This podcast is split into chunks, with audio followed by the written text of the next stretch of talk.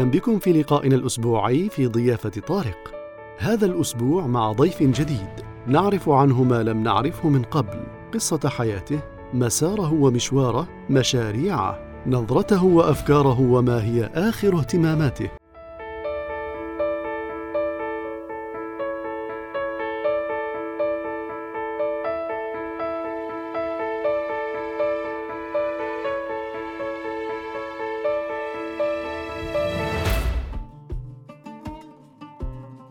شكون ننتظروا باش يجي يوقف الأمة هذه؟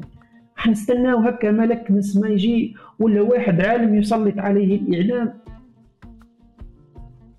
الشاب خلق عملاقا ليحقق رسالة أسمى، لكن للأسف من يخاطب الشباب؟ من يحرك الشباب؟ من يغير الشباب؟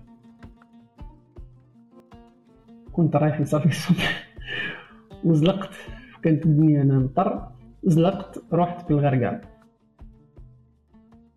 كيفاش نرجلوا بلادنا باش تولي دولة متقدمة؟ كيفاش عاودوا نصلحوا حال هذه الأمة؟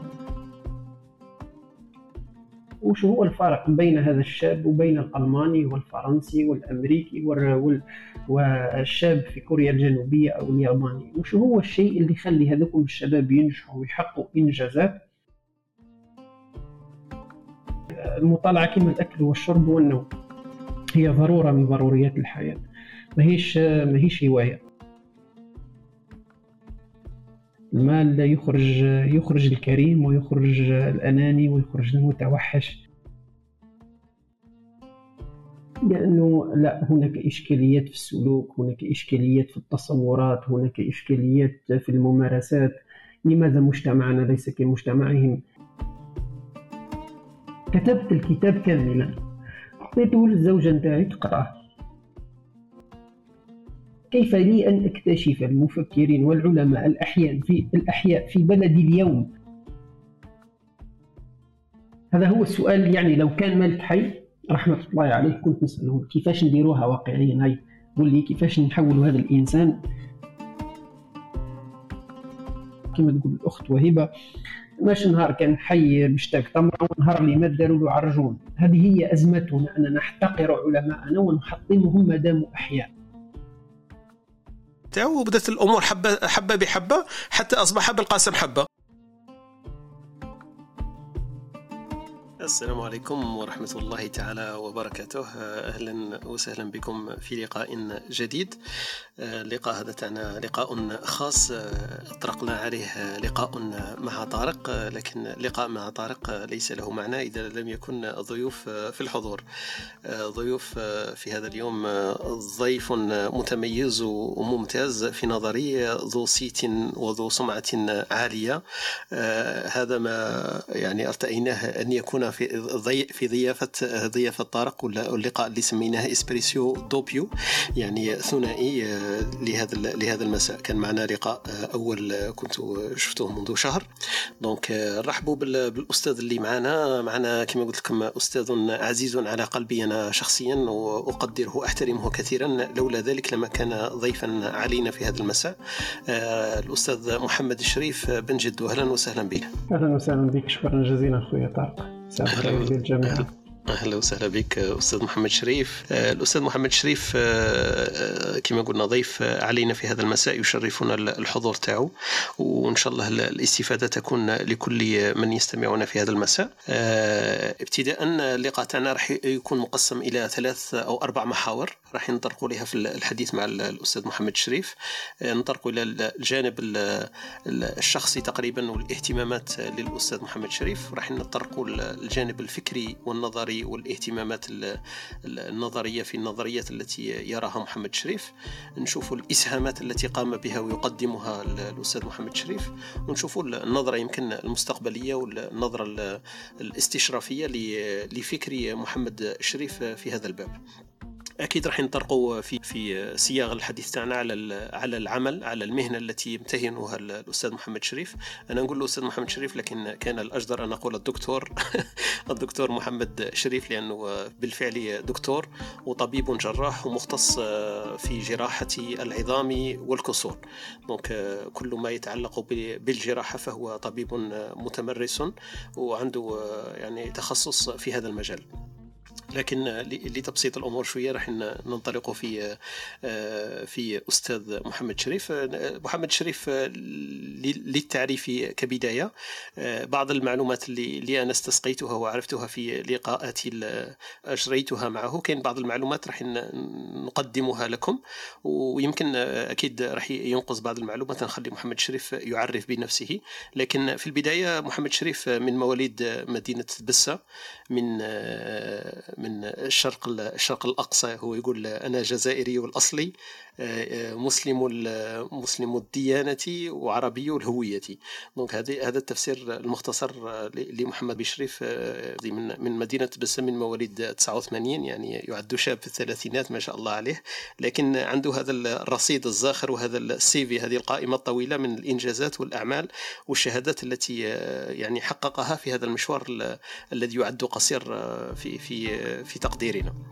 دونك كما قلت من مواليد تسعة وثمانين في مدينة تبسة، مدينة العلم والعلماء.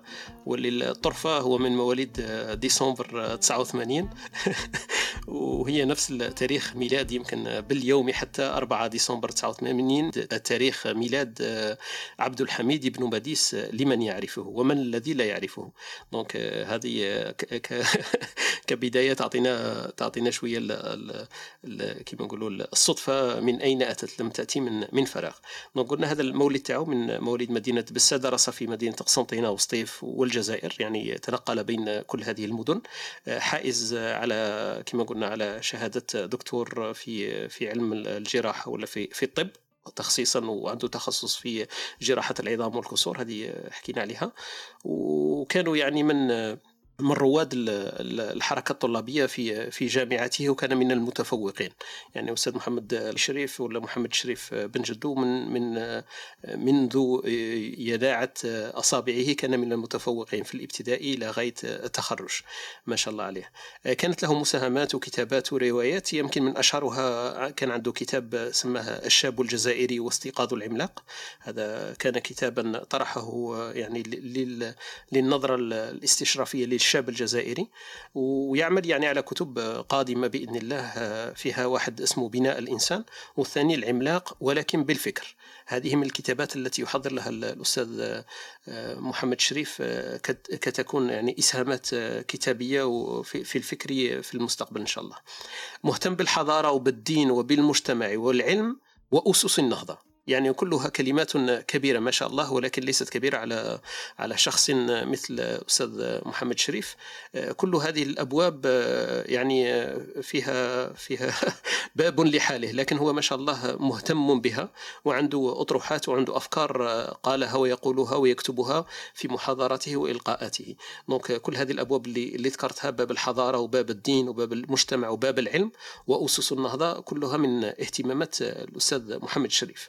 قام على تحاليل ودراسة خاصة للكتب ولمقالات الكاتب المفكر الجزائري مالك بن نبي، ويعد من يعني من من من فسر في كتاباته ولقح كتاباته وطرح الإشكالية في الإشكاليات. يعني نعرف أنه المفكر الجزائري مالك بن نبي قد طرح كتاب سماه مشكلة مشكلة الثقافة ومشكلة الحضارة. محمد شريف طرح المشكلة في المشكلة، يعني طرح لنا تفصيل ووضع لنا منهج تطبيقي وعملي يمكن يعني للقارئ وللشاب والفرد الجزائري الاتخاذ به. يعني راح نفسره أكيد في فيما بعد في هذا المجال للنهوض أكيد بالمجتمع الجزائري والنهضة بالأمة العربية ككل. عنده مقارنات بين الأمم والحضارات، وعنده في الأخير من الإنجازات الهامة التي يعني يشرف أن يكون شخص مثل محمد شريف قد أسسها وأنجزها. عنده مركز لي يعني للم كل هذا كل هذا الطيف من الاهتمام والبحث كان له الإسهام في إنجاز مركز للدراسات اسماه ولا أسمية، يعني مركز الدراسات والأبحاث العلمية والفكرية، يعني كل هذه الدراسات والمقالات التي تكتب تصب في تحت هذه المظلة، مظلة مركز الدراسات والأبحاث العلمية والفكرية الذي محمد الشريف أحد مؤسسيه ومن المؤسسين يعني البارزين والأساسيين فيه. تقريبا هذه نظرة إلمامية وشاملة لحياة محمد الشريف بن جدو، حاولت أن تكون شوية فيها اختصار، لكن تفهمون أنه لو تحدثنا على ما أنجز وما قام وما يفعل لطالت لطال الحديث في هذا الباب. احنا حابين نستفيد من من فكره ومن أفكاره ومن عمله وما يقوم به وما الذي أدى به أن يقوم بما يقوم به. دونك هذه خاصة المحفزات والمفاعلات التي أثرت في حياة محمد الشريف من جهة، وما هي الأمور التي تهمه يوميا في حياته العادية. كما عرفنا يعد شابا بسيطا جزائري، لكن لما تشوفوا الإنجازات ما شاء الله عليه، يعني في الفترة هذه القصيرة ثلاثين سنة إنجازات ما شاء الله عليه. وفيه عنده محمد الشريف صغير إن شاء الله ورزق ببني. دونك هذه عن حياته العائلية يمكن والشخصية تطرقنا لها. لكن محمد الشريف بن جدو قل لي يعني في المقدمة اللي لقيتها أكيد فيها أمور ناقصة، كيفاش يعرف لكن محمد الشريف نفسه في كلمتين يمكن باختصار؟ تفضل أستاذ محمد الشريف. السلام عليكم ومساء الخير. رب اشرح لي صدري ويسر لي أمري واحلل عقدة من لساني يفقه قولي. أولا شكرا جزيلا على هذه الاستضافة أخوي طارق. أحب العلماء والمفكرين ولست منهم، نعتبرهم قدوات وهم من يجب أن نتصف بهم، نحاول أن نبذل نكون مثلهم ولكن لم نصل إلى ذلك المقام. بن جدو محمد شريف سماني الوالد الكريم على اسمي الجد نتاعي، جد الجد الشهيد الاول بن جدو محمد اللي هو الوالد الوالد نتاعو، والشهيد الثاني اللي هو جدي من ابو الوالد رحمه الله عليه اللي هو الشريف، فكان الجمع بين الشهيدين اسمي شهيدين بن جدو محمد شريف. هذه آه، أول نقطة. من مواليد رابعة ديسمبر ألف وتسعمائة وتسعة وثمانين من ولاية تبسة. آه، الوالد والوالدة فصيدلي وصيدلية. عندي أربعة إخوة آه، ذكور مع الناشئينات، آه، ما شاء الله عليهم ربي يحفظهم.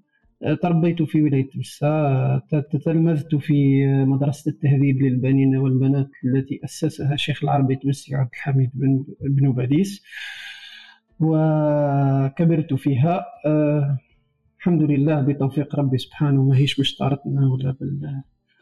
كنت الأول في دفعة من سنة أولى نتاعي إلى غاية شهادة البكالوريا. تم تكريمي من الأوائل في ولاية تبسة. آه قريت فترة في الابتدائي فترة ثلاث سنوات في ولاية سطيف ثم عدت إلى ولاية تبسة. درست سبع سنوات الطب العام في جامعة قسنطينة، ثم بعد التخرج دخلت شهادة التخصص في ولاية العاصمة في كلية الطب في في العاصمة. نجحت السنة الأولى ودرت تخصص جراحة القلب، ولكن لأنه هذا التخصص في بلادنا ليس له مستقبل ويحتاج كثيرا من الكدح، والواحد كيشوف تحديات يلقى أنه هذا التخصص ما حتتعب فيه فوق من اللازم، فديميسيونيت وعاودت استقلت وعاودت شهادة التخصص والحمد لله نجحت للمرة الثانية ودرت جراحة العظام والكسور مدة خمس سنوات كملنا التخصص. والآن نحن نحاول تأدية الخدمة المدنية، الواجب الواجب تاعنا تجاه الجزائر.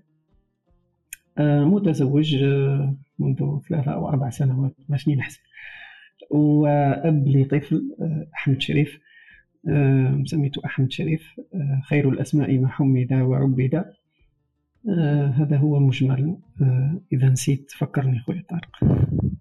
الله يا ريت نفكرك يا أستاذ محمد، كيفاش نفكرك؟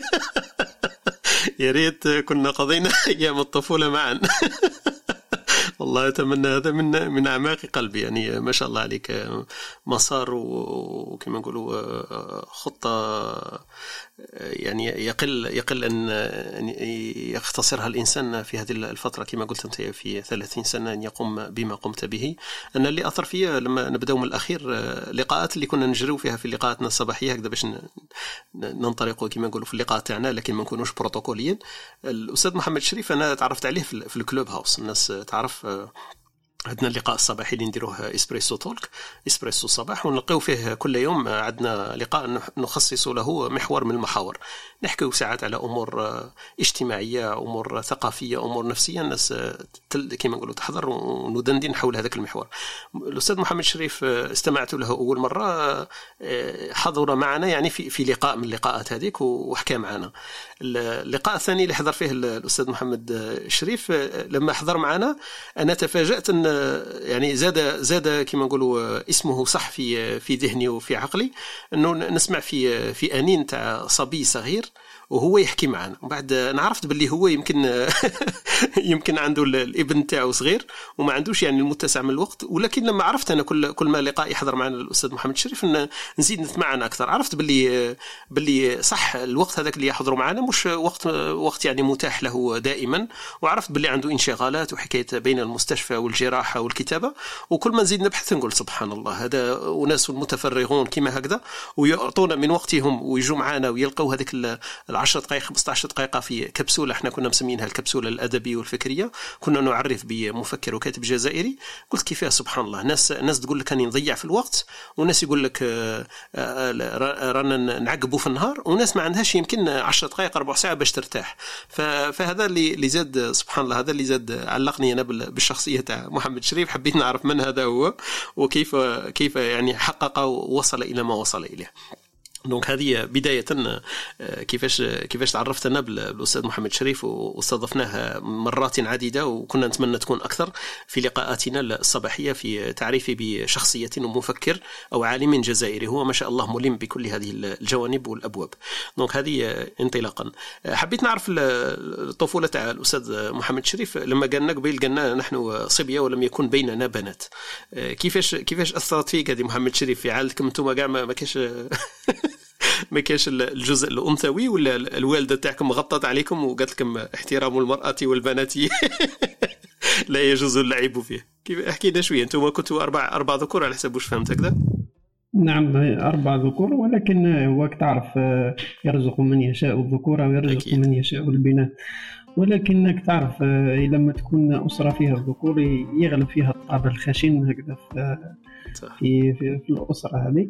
صح. ورغم ذلك خلينا نقول تمنينا أن تكون عندنا أختنا، كانت الأخت يعني أخت الأخت للإخوتي اللي هي زوجتي الآن، هم يعملوا فيها على أساسها أنها أختهم لأنهم لم يحظوا بأخت لك، فهذه الفرصة الوحيدة اللي ممكن كانت عندهم فرصة باش تكون عندهم أختهم. كانت التربيات تتراوح بين عادة الوالد كان مصاحبني كان مصاحبنا دونك نحكيو له كل شيء، وعلى هذا الأساس كاينه كاينه واحد المشكلات هكذا تواجهك خاصة في مرحلة المراهقة، تحكيها مع الوالد نتاعك الوالد لك يوجهك ولا هذا.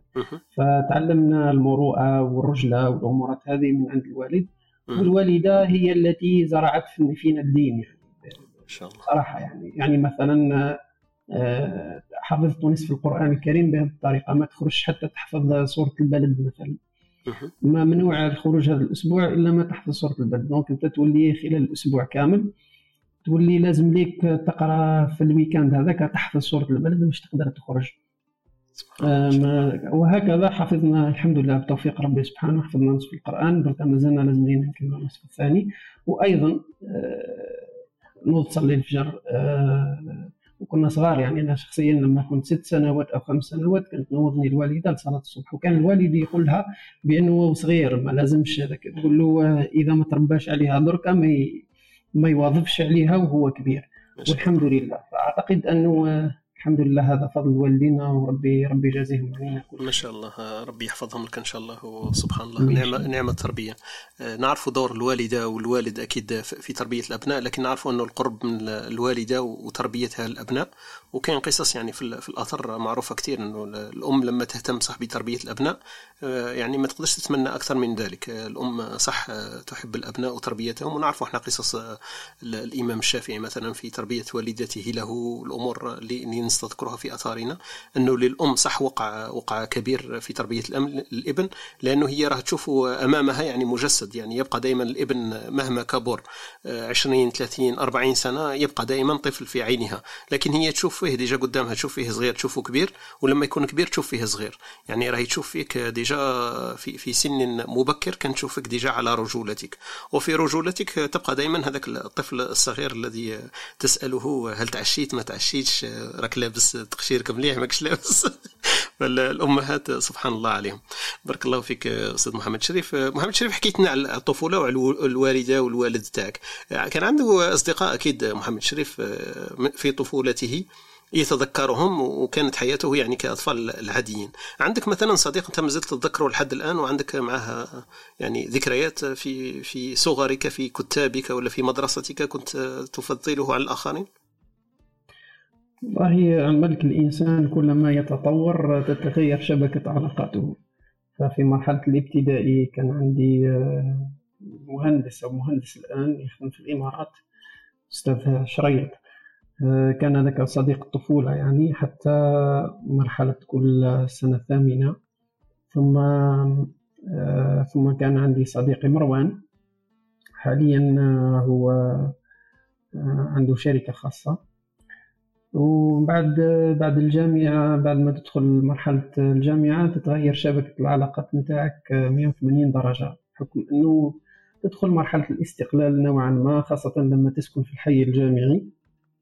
وفي الحي الجامعي تبدأ تظهر لك الأيديولوجيات وتبدأ تظهر الأفكار وتبدأ تظهر مساحة النشاطات، ولست تحت رقابة الأهل، وتغير شبكة العلاقات وتشوف ناس من كل الولايات اللي كنت تشوف غير تبسي تبسي تبسي تبسي ولا ستايفي ستايفي ستايفي، تولي تشوف تبسي وستايفي ولا الجيروا والقبائلي، فتشوف العلاقات وشيئا فشيئا تتشكل تتشكل شبكة علاقاتك. أذكر أنه صديق اللي كان معايا في ذلك الوقت وكان كان من صدق أنا نسميه أخي الروحي هو جابر شرف، حاليا راه هو جراح عظام أيضا ولكن في فرانكفورت في ألمانيا. وبعد مرحلة التخصص حاليا صديقي هو بهاء الدين، بحكم أنه نعيش نفس المعركة التي ناضل من أجلها. بهاء الدين تعرفت عليه خلال أيام الجامعة، ولكن التحديات اللي رانا نشوف الوطن يعيش فيها والنقاشات الفكرية وخوض تلك المعركة هذيك، المعركة النفسية للتغيير ومعركة الفكرية للتغيير ومحاولة التعديل في كل مرة. أعتقد أنه هذا ما يسميه في القرآن الكريم الخليل. أعتقد أنه أخويا بهاء الدين الآن ربي يحفظه هو وصديقي المقرب نعيش نفس الهم ونفس التحديات، وأسسنا المركز كيف كيف، وكان حلما منذ ست سنوات يعني منذ التقينا كان حلم يوما ما ممكن نأسي ونأسه مركز وهذا المركز هذاك، ولكن الحمد لله اليوم هو تجسد على أمر الواقع. ما شاء الله بارك الله فيك. حكينا على جابر شرف، قلت لنا هو الأخ الروحي ليك، حكينا على موقف صار لك مثلا مع مع جابر ولن تنساه تتفكر وتضحك أنت وياه. والله جابر شرف خليني نقول لك تعرف كنا اسمها تعرف كيفاش كان كان في في صلاة في صلاة الصبح في احنا في صلاة الصبح كنت رايح نصلي الصبح وزلقت، كانت الدنيا أنا مطر، زلقت رحت بالغرقة. المهم بطينا رحت، فكانت الناس تجري بعض الشباب اللي كانوا رايحين الصلاة، فهو الوحيد اللي ممكن توقف وعاوني وعاود ترجع وترجع معايا للغرفة.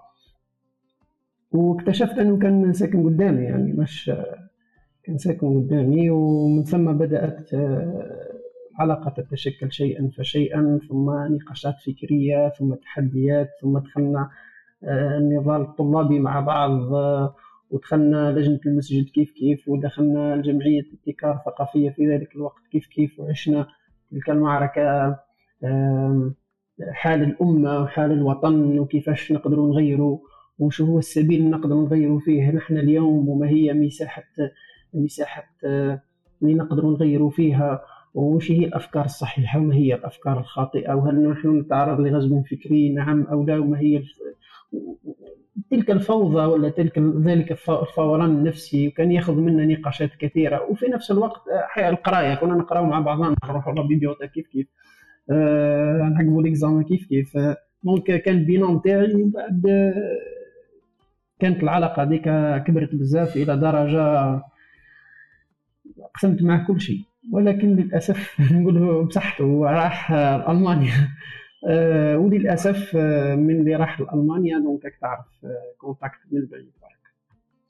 هذا هو شعر شعر دونك الموقف نتاعو هو نهار اللي اللي تحت اللي تحت رحت بالطين.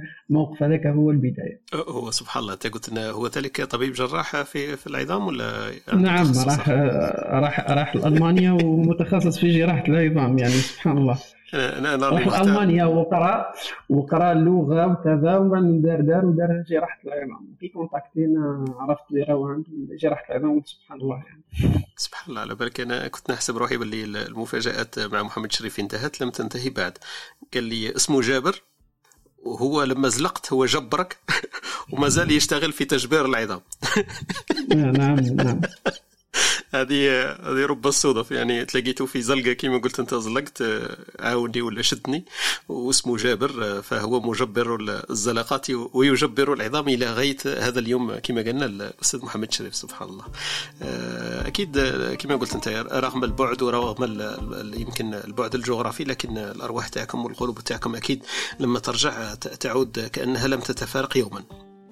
أنا شخصيا هذه هذه التجربة اللي عندي مع الأصدقاء والناس القراب كان كان قاعد معه، لكن برك هكذا تروح برهة وترجع. هذيك البرهة فيها خمس سنين سبع سنين سمعت عاود ترجع تقول له قول له وراه الكاس تاع لاتاي كأنك ما تفرقتش تويه سبحان الله. دونك فوالا من هذا الباب ذكرنا الأصدقاء وال وال والرفقة اللي كانت مع الأستاذ محمد شريف وأيامات الجامعة أكيد هي اللي يمكن عندها وقع أكثر في قلبه.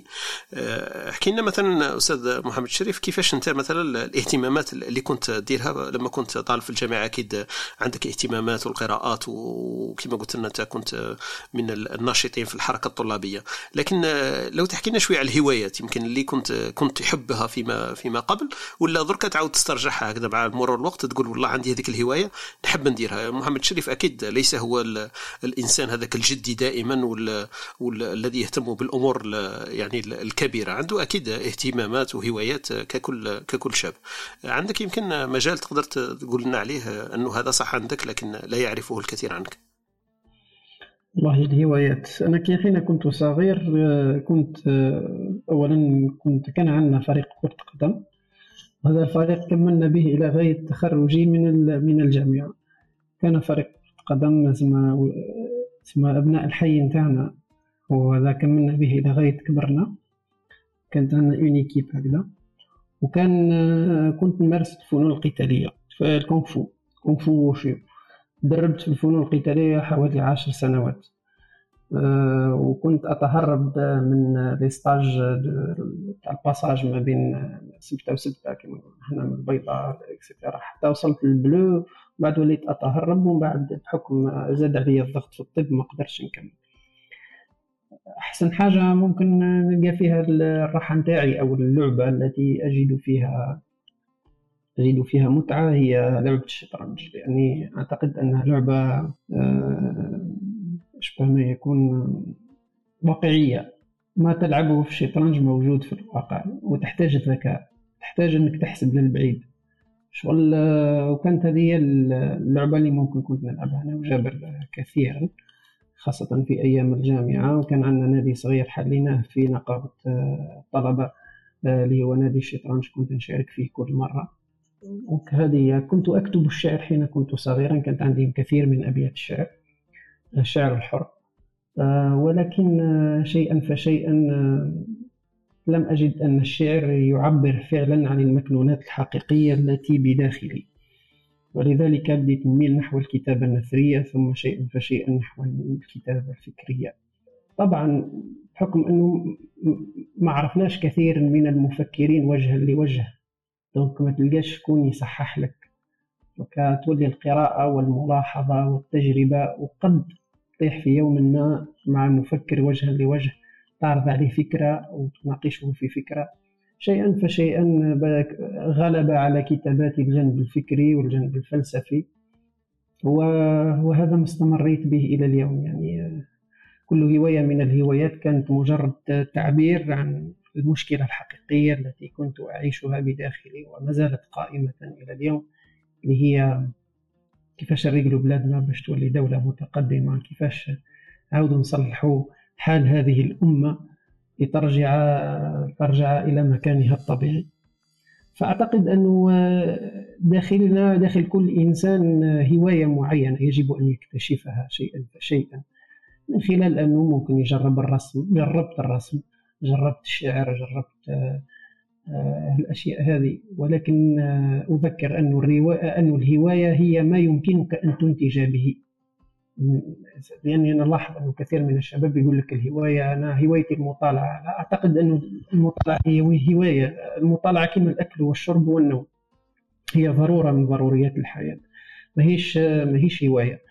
فالهواية ما يمكنك أن تنتج به، يمكنك أن تحقق به إنجازا معينا. أعتقد أنه يجب أن تجرب قداش من هوايات باش تقدر تكتشف نفسك، وهذه الهواية هي في الحقيقة وسيلة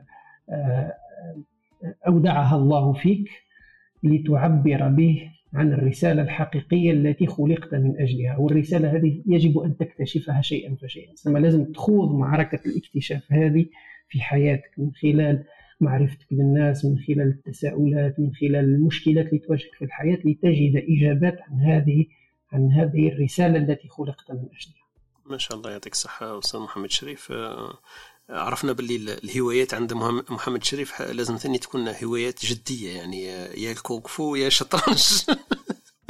محمد شريف ما كانش مجال مجال اللي باش يضيع الوقت فيها، قال لك لازم تكون تخدم الغاية والفكرة الأساسية. نعرفوا أنه الاهتمام والأهمية بدأت مع محمد شريف منذ منذ الصغر، هذه وعبرنا عليها في هواياته واهتماماته. والفكرة المليحة اللي اللي طرقت لها حكاية القراءة والتفكير فيما يأتي في المستقبل وما يدور في حاضرنا، راح نجول هذيك الفكرة الكبيرة اللي حكاية الأمة وحاضرها ومستقبلها وكيف كانت، راح نرجعوا لها أكيد في صيغ الحديث تاعنا. حكينا شوية على الطفولة تاع محمد شريف، كاين أكيد الحياة كما نقولوا ما كانش كلها ورود في حياة محمد شريف بن جدو، عنده يمكن مواقف يتذكرها كانت يمكن أقل سعادة ولا أقل فرحا، الزلقة هذيك تاع صلاة الصبح كي حكينا لنا عليها. لكن لكن أكيد كان كان كاين مواقف كانت كاينة مواقف يمكن واحدة أخرى لمحمد شريف يتذكرها أقل أقل مرحا وأقل سعادة. عنده يمكن محمد شريف لو يتذكر موقف أثر فيه ولا ينساه في حياته، يعني حدث معه في إطار مع أصدقاء ولا في العائلة ولا موقف يعني ما زال محمد شريف إلى يومنا هذا يتذكره وترك في قلبه وقعا كبير. أعتقد أنه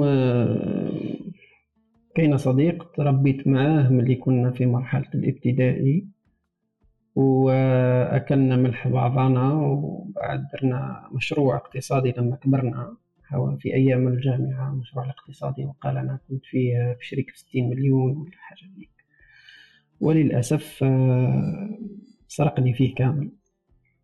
فرغم كل المحاولات لاستعادة المال تاعي ما لم أوفق في ذلك، وتعرف قص العلاقة مية وثمانين ضربة واحدة وراح. فكان هذا أسوأ تجربة ممكن نأخذها، لأنه واكتشفت ثم أنه المال يظهر حقيقة كثير من الناس، أه ما تصدقش الناس وش تقول لك بفمها، أه نهار شوف الناس، جربهم في السفر، حقيقة هذه تجربة حقيقية، جربهم وقت الشدة، هذه تجربة حقيقية، جربهم بالمال، المال يخرج يخرج الكريم ويخرج الأناني ويخرج المتوحش، وتشوف به حقيقة الناس. ومنذ ذلك اليوم تعلمت من الدرس، يقول لك غلطة غلطة كيفاش نقولوها احنا، غلطة الفهيم ألف حاجة زيك.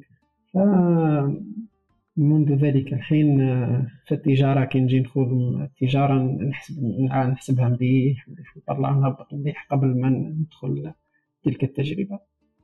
هذه قصة ممكن سيئة. اوكي بارك الله فيك، يعطيك الصحة أستاذ محمد الشريف. يمكن هذه كما قلت الوقع تاعها كان كبير كبير على الأستاذ محمد الشريف، لذلك ما ينساهاش. يمكن ليس المبلغ الذي هو مهم، لكن العلاقة يمكن هذيك من حيث لا تحتسب هي اللي يمكن خلت الواقعة يعني تكبر تكبر في في قلب وفي بال الأستاذ محمد الشريف. لكن هي تجارب كما قلت أنت يتعلم منها الإنسان، يعني وقت يتعلم الإنسان لما تعلمش من التجارب السيئة هي هي أكيد التجارب اللي, اللي تخلينا. أستاذ محمد الشريف أكيد كان عندك لقاءات مع ناس تقابلتهم في في إطار العمل تاعك ولا في إطار البحث عن هذاك السر اللي راك تبحث عليه كل يوم في سبب سبب النهوض ولا فكرة خطة النهوض بهذه الأمة. كان أكيد شخصيات أنت التقيتها كثيرة وعديدة، كان شخصية يمكن اللي بقات في الذهن تاعك كنت يعني مازالها أثرت وتؤثر فيك لما تسترجعها، يعني أكيد أنت تلاقيت مع ناس كثار، لكن أعطينا واحدة مثلا أثرت فيك يعني كثيرا لموقف ما من الشخصيات اللي عرفتها أنت في في مسارك.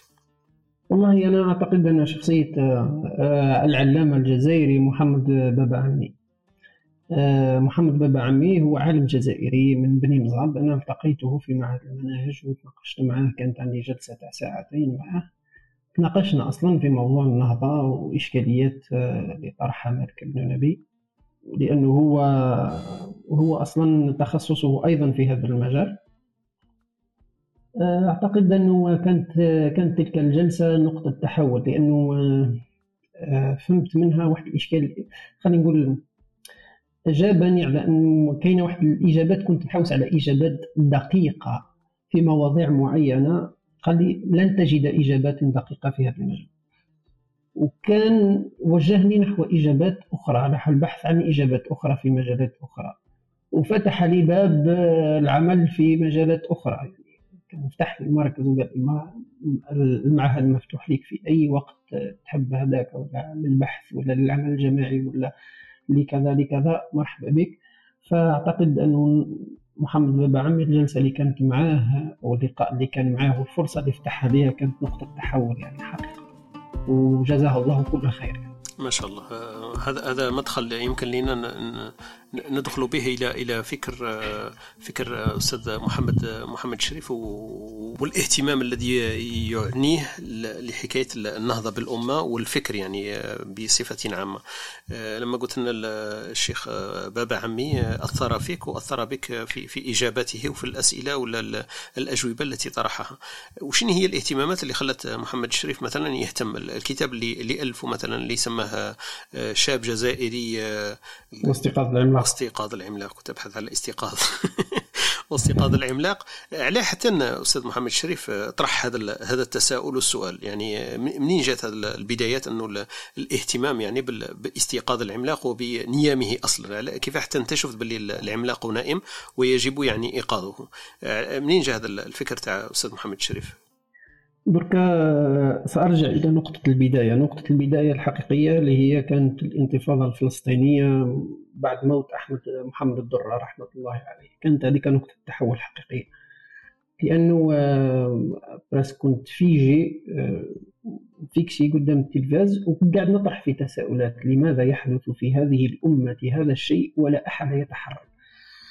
شيئا فشيئا تبدأ تحاول تحاول تجد إجابات، في البداية تكون الإجابات التي تبحث عنها سياسية، كأنه المشكلة باسكو حكامنا فيهم كذا، باسكو نحن كذا، باسكو نحن كذا. لما تبدأ تغوص شيئا فشيئا تلقى لأنه لا، هناك إشكاليات في السلوك، هناك إشكاليات في التصورات، هناك إشكاليات في الممارسات، لماذا مجتمعنا ليس كمجتمعهم. في البداية نبحث عن إجابات للأمة ككل، الأمة الإسلامية ككل، بعد مع الوقت يا ربي نلقاو إجابات لهذا المجتمع. لما تبدأ تدخل تكون واقعي أكثر، كيف نجد إجابات لهذه الأمة الجزائرية وللجزائر للجزائر كي نعالج مشكلة الأمة الكبيرة. بدينا نبحث ونبحث ونبحث نبحث نبحث كانت هناك نقاشات، أنا لم نتكلم لم نتكلم كان نقاشات مثلا، كاين بعض الإخوة اللي كانت نقاشاتنا تصل إلى الصباح، بدون مبالغه يعني. في ايامات سيرتوك تكون بوست بوست بوست كنترول بتعقب امتحان، ذلك الاهتمام يخلينا نتناقشوا علاش كذا وعلاش كذا، تروح تقرا الكتاب الفلاني، تقرا لعده لعده ايديولوجيات، تقرا للعلماني وللاسلامي وللسلفي وللاخواني، تقرا للشيوعي، وتقرا اللي ما عندوش دين اصلا، تحاول تجد اجابات معينه، لكن تجد ان الاجابات غير كافيه وغير شافيه. بعد فتره معينه تخرج على معادله اوليه، تقول المعادله هذه لو نزلناها على الواقع ممكن يتغير الواقع تاعنا نحو الاحسن. الإشكالية وراهي أن لما ننزل للواقع الجزائري، هذا الإنسان الجزائري بإمكانياته العظيمة في نهر الزمن ونهر التاريخ، نجد أن هذا الإنسان حين يكون في لحظة زمنية فارقة قد يحقق ما لم يحققه أحد، مثلا ثورة التحرير كمثال، أو في الفترة ما بين ألف وخمسمائة و ألف وثمانمائة وثلاثين كنا نشوف الإنسان الجزائري. الجزائر كانت الدولة الثانية في العالم مثل روسيا اليوم، كانت الجزائر العاصمة تسمى اسطنبول الصغرى، كانت كانت الجزائر بكل ما للكلمة دولة عظمى بكل ما للكلمة من معنى. والإنسان الجزائري في ثورة التحرير حقق ما لم يحققه أحد، استطاع أن يواجه فرنسا وحلف الناتو من بعدها، لكن في لحظات معينة لقاو الإنسان الجزائري كان في القاع. تبدأ تبحث أنت عن الإشكالية، تلقى أن نقطة التحول تحدث بالشباب، الشباب هما اللي يقدروا يغيروا هذا المجتمع نحو الأحسن، لكن للأسف من يخاطب الشباب؟ من يحرك الشباب؟ من يغير الشباب؟ أن عبد الحميد بن باديس هو مثال حي لشخص تولى تربية الشباب وخطاب الشباب بالمشكلات التي يعاينونها ويعيشونها. كانت عندي تجارب مع شباب، الشباب عنده مشكليات اليوم ممكن ما عباليش أنا لا لا يتم مناقشتها ولا يتم أخذها بعين الاعتبار، فما الذي يمنع أن نكتب لهذا الشباب بمستواه؟ بدأت الفكرة كما هكا، كتبت الكتاب كاملا، أعطيته للزوجة نتاعي تقرأه، أه ما فهمتوش، أعطيته لصديق آخر يقرأه، ما قال لي كتابك فكري، عودت كتبت الكتاب مدة ثمانية أشهر أخرى، انبسطوا المستوى الشاب الجزائري، زدت مديته لواحد أخر قال لي كتابك معقد، مازال معكم، فعاودت كتبته للمرة الثالثة، ولكن هذه المرة حاولت أتخيل أني أعيش أتقمص دور شاب جزائري، شاب جزائري يقعد في القهوة، شاب جزائري يقعد يقرأ في الجامعة، وشاب جزائري ما قراش. كيفاش تقدر تخاطبه؟ كيفاش تقدر تخاطبه بالعاطفة نتاعو؟ تبدالو بأشياء بسيطة تبدا تكبر الصورة الصورة. الكتاب كي كملته أنا حوالي ثلاثمائة وخمسين صفحة، ورغم ذلك لم أقل ما كنت أريده من هذا الشاب. أه أنتجت الكتاب، لكن للأسف ما أخذش حظه من التسويق، بحكم أنه ثم اكتشفت أنه دور النشر في بلادنا ما هيش دور النشر القوية التي تأخذ على عاتقها عملية التسويق للكتب. فمن هنا بدأت القصة، كيف نخاطب الشاب الجزائري ونحوله إلى إنسان عملاق؟ وش هو الفرق بين هذا الشاب وبين الألماني والفرنسي والأمريكي والشاب في كوريا الجنوبية أو الياباني؟ وش هو الشيء اللي يخلي هذوكم الشباب ينجحوا ويحققوا إنجازات، وهذا الشاب يعيش في معركة يا رب يحقق البيت، كي يتزوج يشوف يروحوا دار إنجاز، كي يجيب الأولاد إنجاز أكبر، كي يجيب يشتري سيارة كسيارة صغيرة إنجاز كبير. هذا الشيء، الشاب خلق عملاقا يحقق رسالة أسمى، خاصة لما تشوف الدور الجزائري في، يعني نعاود نكررها للمرة الثانية، في التاريخ، ما تقراش دور الجزائري في هذه اللحظة وإنما في التاريخ، فمكانه الطبيعي هو أن يكون عملاقا، ولكن أروح أنت ونحرك العملاق هذا من نقطة ألف للنقطة باء، من نقطة التخلف والانهيار والانهزامية إلى نقطة الانتصار ونقطة القوة وتحمل المسؤولية. هذا الكتاب كانوا طريقة لتحريك ما في داخل هذا الإنسان الجزائري، وعلى هذا الأساس كتبته. ما شاء الله، بارك الله فيك أستاذ محمد شريف. فهمنا دركا أنه الاستيقاظ عملاق كانت صرخة يعني في في أذني الشاب الجزائري، استيقظ استيقظ. نعرف احنا هذه الفكرة كانت تراوح يعني المفكرين والذين اهتموا بهم هذه الأمة أكثر من من يعني أوقات سعادتها وفرحها. الناس اللي, اللي يهتموا بهم هذه الأمة، عرفنا اليوم باللي أستاذ محمد الشريف أحد منهم. كان واحد قبلك وكما نقولوا فاتك برك بأنك أنت وياه لم تلتقوا في في نفس الزمن. مالك بن نبي أنت من من الناس المهتمين به، يعني لو لو يرجع بك الزمن وتقعد معاه مثلا أنا وياه كما رانا هاك، وشني هو السؤال اللي راح تطرحه له أنت قبل ما نرجعوا إلى سبب اهتمامك بما كتبه وتفكير مالك بن نبي؟ الحاجة اللي يمكن تقدر تسألها له مباشرة هكذا قدامك فاص فاص مالك بن نبي، هل تعيب عليه شيء؟ هل تطرح عليه سؤال يمكن ما زال يحيرك إلى غاية اليوم؟ كيف تقدر تطرح له أول سؤال إذا إذا تسنى لك ذلك أن تجلس معه؟ أول أنا أعتقد أنه أول شيء الساعة اللي كنت لازم نسأله في ذلك لنفسي، كيف سأكتشف أنه مالك في ذلك الوقت كان رجلا عظيما؟ هذه الإشكالية، لأنه الشخص هذاك تحقر في بلاده وبين أهله في ذلك الزمن، اكتشفناه بعد أربعين سنة. كيفاش كنت أنا نقدر نكتشف؟ وديما ديما نسأل سؤال، إذا لقيت الإجابة على السؤال هذا، كيف لي أن أكتشف المفكرين والعلماء الأحياء في الأحياء في بلدي اليوم؟ لأنه ماش نهار كما تقول الأخت وهبة، ماش نهار كان حي بشتاك طمرة ونهار اللي ما داروا له عرجون. هذه هي أزمتنا، أننا نحتقر علماءنا ونحطمهم ما داموا أحياء، نهار ما يموتوا نحتفلوا بهم ونديروا لهم نديروا لهم سنتيفي باسمهم ونديروا لهم مدرسه باسمهم، وهي لا، يجب ان نحتفي بافكارهم ما داموا احياء ونطبقها. هذا اول سؤال اطرحه لنفسي. لو كان مالك حي امامي كنت نساله نقول له يا استاذ، كيف لنا ان نحول ما تقوله الى تربيه واقعيه لهذا الانسان؟ كيفاش نقدر نصنع الانسان الجزائري المتحضر بمعادلة عملية واحد اثنين ثلاثة أربعة خمسة ستة سبعة ثمانية تسعة عشر؟ ما نقولش أنا أعيب على مالك، من ما ما كنتش عايش ظروفه، لأنه ظروفه كانت قاسية وصعبة بزاف، الفقر والاستعمار والحجرة وحوايج بزاف، لكن أنا أتساءل لماذا مالك لم يصنع كما ما صنعه حسن المنه، لم يصنع ما صنعه عبد الحميد بن باديس أو الإمام النووي أو جمال الدين الأفغاني. هذوكم خلقوا جماعات، والجماعات خلقت من خلال التربية. نحن اليوم تنقصنا تحويل منهج مالك بن نبي إلى أفكار إلى إلى منهج تربوي. كيف نصيغ هذا المنهج التربوي لصناعة الإنسان هذا المتحضر عمليا؟ كيفاش؟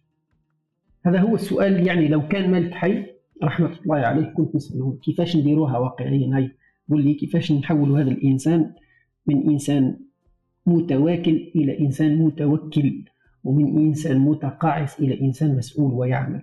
وش هي الوصفة؟ إطاب واحد واحد اثنين ثلاثة ونبدأ نطبق. هذا هو السؤال اللي كنت ممكن أطرحه. يعطيك الصحة، بارك الله فيك أستاذ محمد شريف.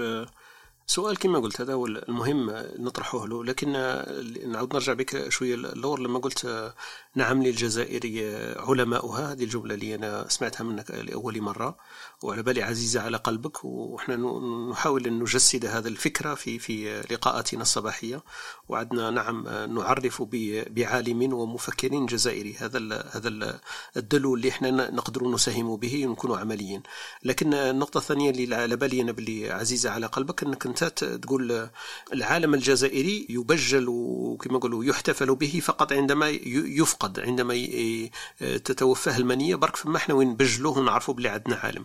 الفكرة يعني صح أنه لازم نعرفه العلماء. المشكلة تاعنا اليوم في في في يومنا هذا أنه صح رغم كل وسائل التواصل والتواسط وسميها ما شئت، لكن ما نعرفوش احنا العلماء الحقيقيين لل لأمتنا بصفة عامة، ومعناهش لمنطقتنا احنا كالجزائر وكمغرب عربي ولا كشمال إفريقي. ما عدناش التعريف بهذيك العلماء، ما نستناوش درك من الحصص التلفزيونية باش تجيب لنا احنا عالم وتطرح لنا الفكر تاعو، ما نستناوش من المطابع تطبع الكتب تاعو، لأنه الأمور أصبحت تسويقية ومادية، واللي يجلب المال أكثر هذاك هو اللي تلقاه رائج في السوق. وكانت على على فكرة كانت هذه دائما نفس المنطق ونفس الفكر في كل الأزمنة، يعني حتى الغابرة ما كانش الأمم يعني تبجل العلم، إلا أنه لحقوا لواحد الدرجة طفرة، واحد البريك إيفن هكذا، أنه صح كل الناس ولاو علماء يعني تقريبا يهتموا بالعلم، تفوت الربعين خمسين في المئة في المجتمع، فتبان لك باللي كله المجتمع هذاك مثقف. يعني حتى المجتمعات الأوروبية اليوم لو جي عندهم واحد واحد الطبقة يعني لا, لا ليس لها علاقة لا بالثقافة ولا بالتربية بشيء، لكن لأنه الأغلبية عندهم هذاك فيبان لك باللي المجتمع هذاك مثقف ومربي. أنا تبان لي إحنا عندنا واحد النقص في التعريف بعلمائنا، النقطة الأولى. والنقطة الثانية حكاية العلماء هذو اللي كاينين يمكن هما ثاني ما مشاوش في هذاك المساغ، إنه ما كانش الناس اللي تسمع لهم فاكتفوا بالسكوت وبالصمت. هذا هذا يمكن ثاني المأخذ اللي يؤاخذون عليه. النقطة الثانية اللي حبيت نرجع معك فيها الأستاذ محمد الشريف، السؤال اللي تطرحه أنت، يمكن المالك بن نبي رحمة الله عليه إذا كان حي تقول له أعطيني نقاط عملية، أنت راك نظرت وحطيت أفكار كبيرة وتفوق شوية يمكن الفرد البسيط أنه يتفهمها، وتقول له معليش أنا معك في الفكر، هذيك الأفكار كما يقولوا صح أؤيدها ولا غبار عليها، أفكار صح هي اللي, هي اللي تعيد للأمة مكانتها وتعيد لهذا الجيل هذا يعني المكانة التي يستحق كما قلت في التاريخ نعود إليها. لكن هو يقول لك يمكن يجاوبك بطريقة هكذا، يقول لك بين وفاتي واليومنا هذا مضت أربعون سنة، أنا في عمري هذاك القصير درت فكر، أنتم في الأربعين سنة ما قدرتوش توما تخرجوا تلتموا وتديروا خطة عملية تمشوا بها أنتم.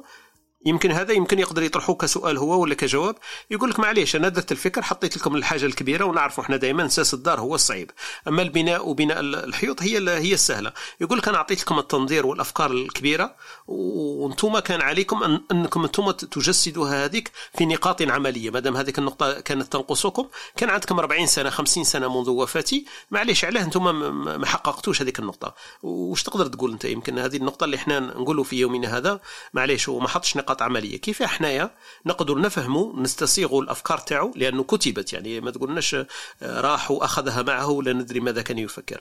عندنا تقريبا كل كل الكبائر والصغير التي كان يفكر فيها كفكر، لكن في استساغته كطريقة وخطة عمل كان عندنا يمكن مجال من الوقت أن نفعل هذا، علاه احنا توخرنا ما قعدناش نعمل هذه الخطة العملية.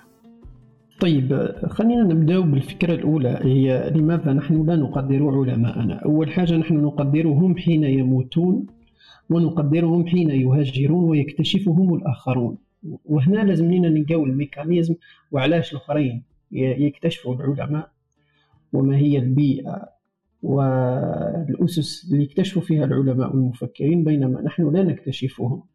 وأنا أعتقد أن مشكلتنا تكمن في نقطتان. النقطة الأولى أننا عندنا في الشعب ستة وأربعين مليون طبيب، وستة وأربعين مليون معلق سياسي، وستة وأربعين معلق رياضي، وستة وأربعين معلش رئيس جمهورية. احنا عندنا شعب فهم، والفهمة هذه أو هذا التعالم أو هذا التثاقف جاي من مشكلات نفسية صراحة، يعني مشكلات بالنقص النفسي. لو الإنسان لما يعود معمر يعرف قدره، أنا ما نفهمش في الموضوع هذا ما نعذرش، ما نفهمش في الانفورماتيك ما نعرفش، ماهيش عيب أنك ما تعرفش. إحنا عندنا مشكلة، الجزائري ما يقدرش يقول ما نعرفش، وهذه جاية مشكلات نفسية عميقة. يعني شغل الجزائري العقوق تاعو من برا تبان سوليد، بصح الداخل تلقاه بينه وبين روحه يستصغر روحه، بينه وبين روحه يستصغر روحه ما يقولهاش، ويحاول أن يظهر بذلك المظهر أنه يعرف في كل شيء، يحكي في الموضوع الفلاني والفلاني والفلاني. وفي هذا الغثاء الكبير يتم التغطية على العلماء المفكرين الذين لا يظهرون في مشاراتهم. وأعيبنا نعم أعيب على العلماء والمفكرين أنهم لا يظهرون ولا يقاومون، خاصة في ثلاثين سنة، خاصة من العشرية السوداء والرواح، هذم العلماء ما عادوش يحاولوا يقاوموا ولا يتدافعون. فرضت عليهم العشرية السوداء، فرضت على كثير من العلماء، كانت عملية تصحير، لكن بعد ما جابوا تفليقة وتغير الوضع السياسي فيه من المؤاخذات ما فيه، ولكن يجب أن يعودوا إلى الساحة. لو كان مالك وسأل السؤال هذاك يقول لك أنتم واش درتوا، أنا شخصيا راح نحكي لك أنا تجربتي الشخصية. لطالما بحثت عن عالم جزائري ممكن نتربى على يديه هكا بالعباره هذه، يعلمني ويقريني ويفهمني ونكون كالعجينه. ما لقيتش للاسف، ما كانش اللي كانش اللي يخوض معك تلك التجربه ويكون استاذك والمعلم والاب الروحي الجاد فاذر تاعك. بعد مده نطالب العلماء ان يخرجوا لمعركه التغيير في المجتمع، وهذه المعركه لازم لها العلماء، وهذه لازم لها العلماء، وهذه لازم لها العلماء. يدرك المجتمع ينهار ينهار ينهار ينهار. إلى متى ننتظر العلماء أن يخرجوا؟ في في سرطة موت اللي تقول يجب أن أخوض أنا هذه المعركة. وعلاش؟ لأنه في الأخير ربي راح يسقطك وحدك. واش درت أنت؟ العلماء العلماء هذوما يتحاسبوا حسابهم، أنت واش درت؟ بعد ما تبدأ تخوض معركة التغيير في المجتمع راح تلقى أنك لازم تحتاج للزاد العلمي، لازمك تقرأ بزاف، لازمك تبحث بزاف، لازمك تتسائل، لازم لي كاباسيتي انتيليكتويل تاعك تكون عاليه، لازم مخك تعطيله الميكانيزمات باش يفكر، باش يحلل بشكل عميق، باش ما يطيحش في المغالطات المنطقيه، باش يكون عندك قدره على الخيال والتخيل، يكون عندك قدره على التساؤل، يكون عندك القدره على الجراه على اسئله قد تبدو محرمه نوعا ما. ولازم تكون عندك نفسيه عاليه ايضا، ما تكونش انسان تمارس الفكر باش تاكل به الخبز، تمارس الفكر و... والعلم باش تبان براك حاجة في الإعلام. لا، من أجل أن تؤدي رسالة، وباش تؤدي رسالة لازم بينك وبين روحك تتجاوز، تتجرد قدر المستطاع. فأعتقد أنه الإجابة الجواب لو كان مالك بن نبي حي وقالوا فهي صفعة صفعة لكل المثقفين والنخب الحقيقية، وليس أشباه النخب وأشباه المثقفين أو المتثيقفين. أنهم اليوم أنتم رجال المرحلة، يجب أن تخرجوا وأن تقودوا هذه المعركة. كل واحد على مستواه، كل واحد مش يعرف الحاجة اللي تعرفها لازم تدخل فيها، الحاجة ما تعرفش ما تعرفش، قول ما نعرفش، ما هيش عيب أنك ما تعرفش. هذا هو، هذه هي. أعتقد أنه لو كان هذا الجواب لمالك لكان مس السؤال. مشكلتنا هي الإيجابية، مشكلتنا هي الفعالية. نهضروا بزاف، لما ننزلوا للواقع ما كانش. الناس كلها نستناو هذاك شكون هو الاول اللي يتحرك فينا. فاكون انت، كون انت. كان تعجبني تعجبني عباره كان قالها سيف الدين قطز في معركه عين جالوت، وكانت تلك العباره مغيره للمعركه. لما كان حاب يخوض المعركه مع التتار والمغول، جميع الجنرالات والامراء تاع الجيش كانوا رافضين المعركه. وعلاش؟ لانهم سمعوا على رصيد التتار والمغول من القتل والتشريد واللي داروه في في الامم المسلمه كامل، وسقطت الدول على ايديهم. ولكن قال لي عباره رائعه: من للاسلام ان لم نكن نحن؟ وانا نقولها: من للجزائري ان لم نكن نحن؟ اشكون ننتظروا راح يجي باش يوقف الجزائر هذه؟ شكون ننتظروا باش يجي يوقف الامه هذه؟ حنستناو هكا ملك نسمى يجي ولا واحد عالم يسلط عليه الاعلام؟ ما كانش منها. يجب أن نخوض هذه المعركة، نكون أنت أول إيجابي، ورب سبحانه وراح يجيب من بعد الأمور. صح الواقع صعيب، لكن ربي راح يفتح لك. كون بركة، دير الخطوة الأولى وربي سبحانه يجيب لك كلش بالعقال. هذه بارك الله فيك أستاذ محمد شريف. هذه الإجابة اللي اللي صح لازم تكون في في فمي وفي ذهني كل شاب جزائري. كن أنت ذاك الذي تريد. يعني أنت لازم أنت كما قلت كما نقولها بالعامية، عري على قوايمك وبسم الله وقدامك يا سيدي. ورينا ورينا حنة يديك كما تقول أختنا وهبة. ورينا حنة يديك يا سيدي أنت، يا فوالا ورينا واش تقدر واش تعرف. لكن البداية مش بالهضرة كما قلت أنت. الشاب الجزائري عنده هذيك الهضرة بزاف ويفهم فيك في كلش، قاعد في قهوه ويكريتيكي في الفرانات تاع الديرنيير تسلا. دونك هو على باله باللي ما مش ملاح. لكن هذه عقليه الشاب الجزائري كما عبرت عليها قبيل. عندنا ستة وأربعين مليون في كل مجال، خير برك، وعندنا قاعد منهم نسخه للأسف. لكن الفكرة اللي قلت عليها أنت، أنه الشاب الجزائري يفكر بهذا المنطق، هو يمكن اللي تخصنا أنه بعد يلقى الوسائل ويلقى الطرق والسبل إلى تحقيق هذا. ديجا هذه في, في ذاتها سهلة، لكن أنه يتشبع بهذه الفكرة أنه هو لازم يكون هو ذاك الشخص الذي يريد. وأنه مستقبله ليس مربوط بأفراد يقدمون له الخدمة هذيك، دونك هو لازم يبذل ما يريد. هذه فكرة محورية ومفصلية يعني في في تفكير الإنسان، من تغيير منطقه من منطق المنتظر إلى منطق المفعول به إلى منطق الفاعل. لازم يكون هو هذاك الإنسان الذي الذي يبتغيه. من هذا الباب يمكن محمد الشريف عنده عنده إنجازات كما نقولوا، حتى الناس لما كاين اللي علقوا لي قالوا لي لم نكن نعرف أن الأستاذ محمد الشريف بن جدو في سن مبكرة، لما نستمع إلى أفكاره وآرائه وأطروحاته كانوا الناس يحسبوا بلي فات الخمسة وأربعين وفات الخمسين وكل شيء، يعني ارتوى من من هذا البئر، بئر النهضة وبئر هموم الأمة وهموم النهضة، يعني تبان محاور كبيرة لأشخاص كبار في السن. لكن ما شاء الله عليه، أنت كما قلت بين الثلاثين والثالثة والثلاثين في عمر اليناعان واليفوع يفكر بهذا المنطق. من الإنجازات اللي قدمتها أستاذ محمد الشريف الكتاب اللي حكيت لنا عليه، وعندك إسهامات أكيد كتابية وكتب آتية اللي حكينا عليها، بناء الإنسان والعملاق بالأفكار، هذه الكتب التي يعمل عليها. وأنا كان عندي واحد واحد السر أفشاه للأستاذ محمد الشريف. محمد الشريف لما سألته قلت له أنت كيف عندك الوقت بين بين العمل في المستشفى والجراحة والانشغالات تاعك اليومية وبين القراءة وبين الأمور هذه، كيف توفق وتقدر يكون عندك الوقت للكتابة؟ أستاذ محمد الشريف قال لي عندي واحد لاستيس راح نفشيك سرا. قال لي أن كاين ياسر أمور ألقيها صوتا، وعندي قال لي واحد ال... واحد الملك عنده ما شاء الله، قال لي عنده يديه خفاف.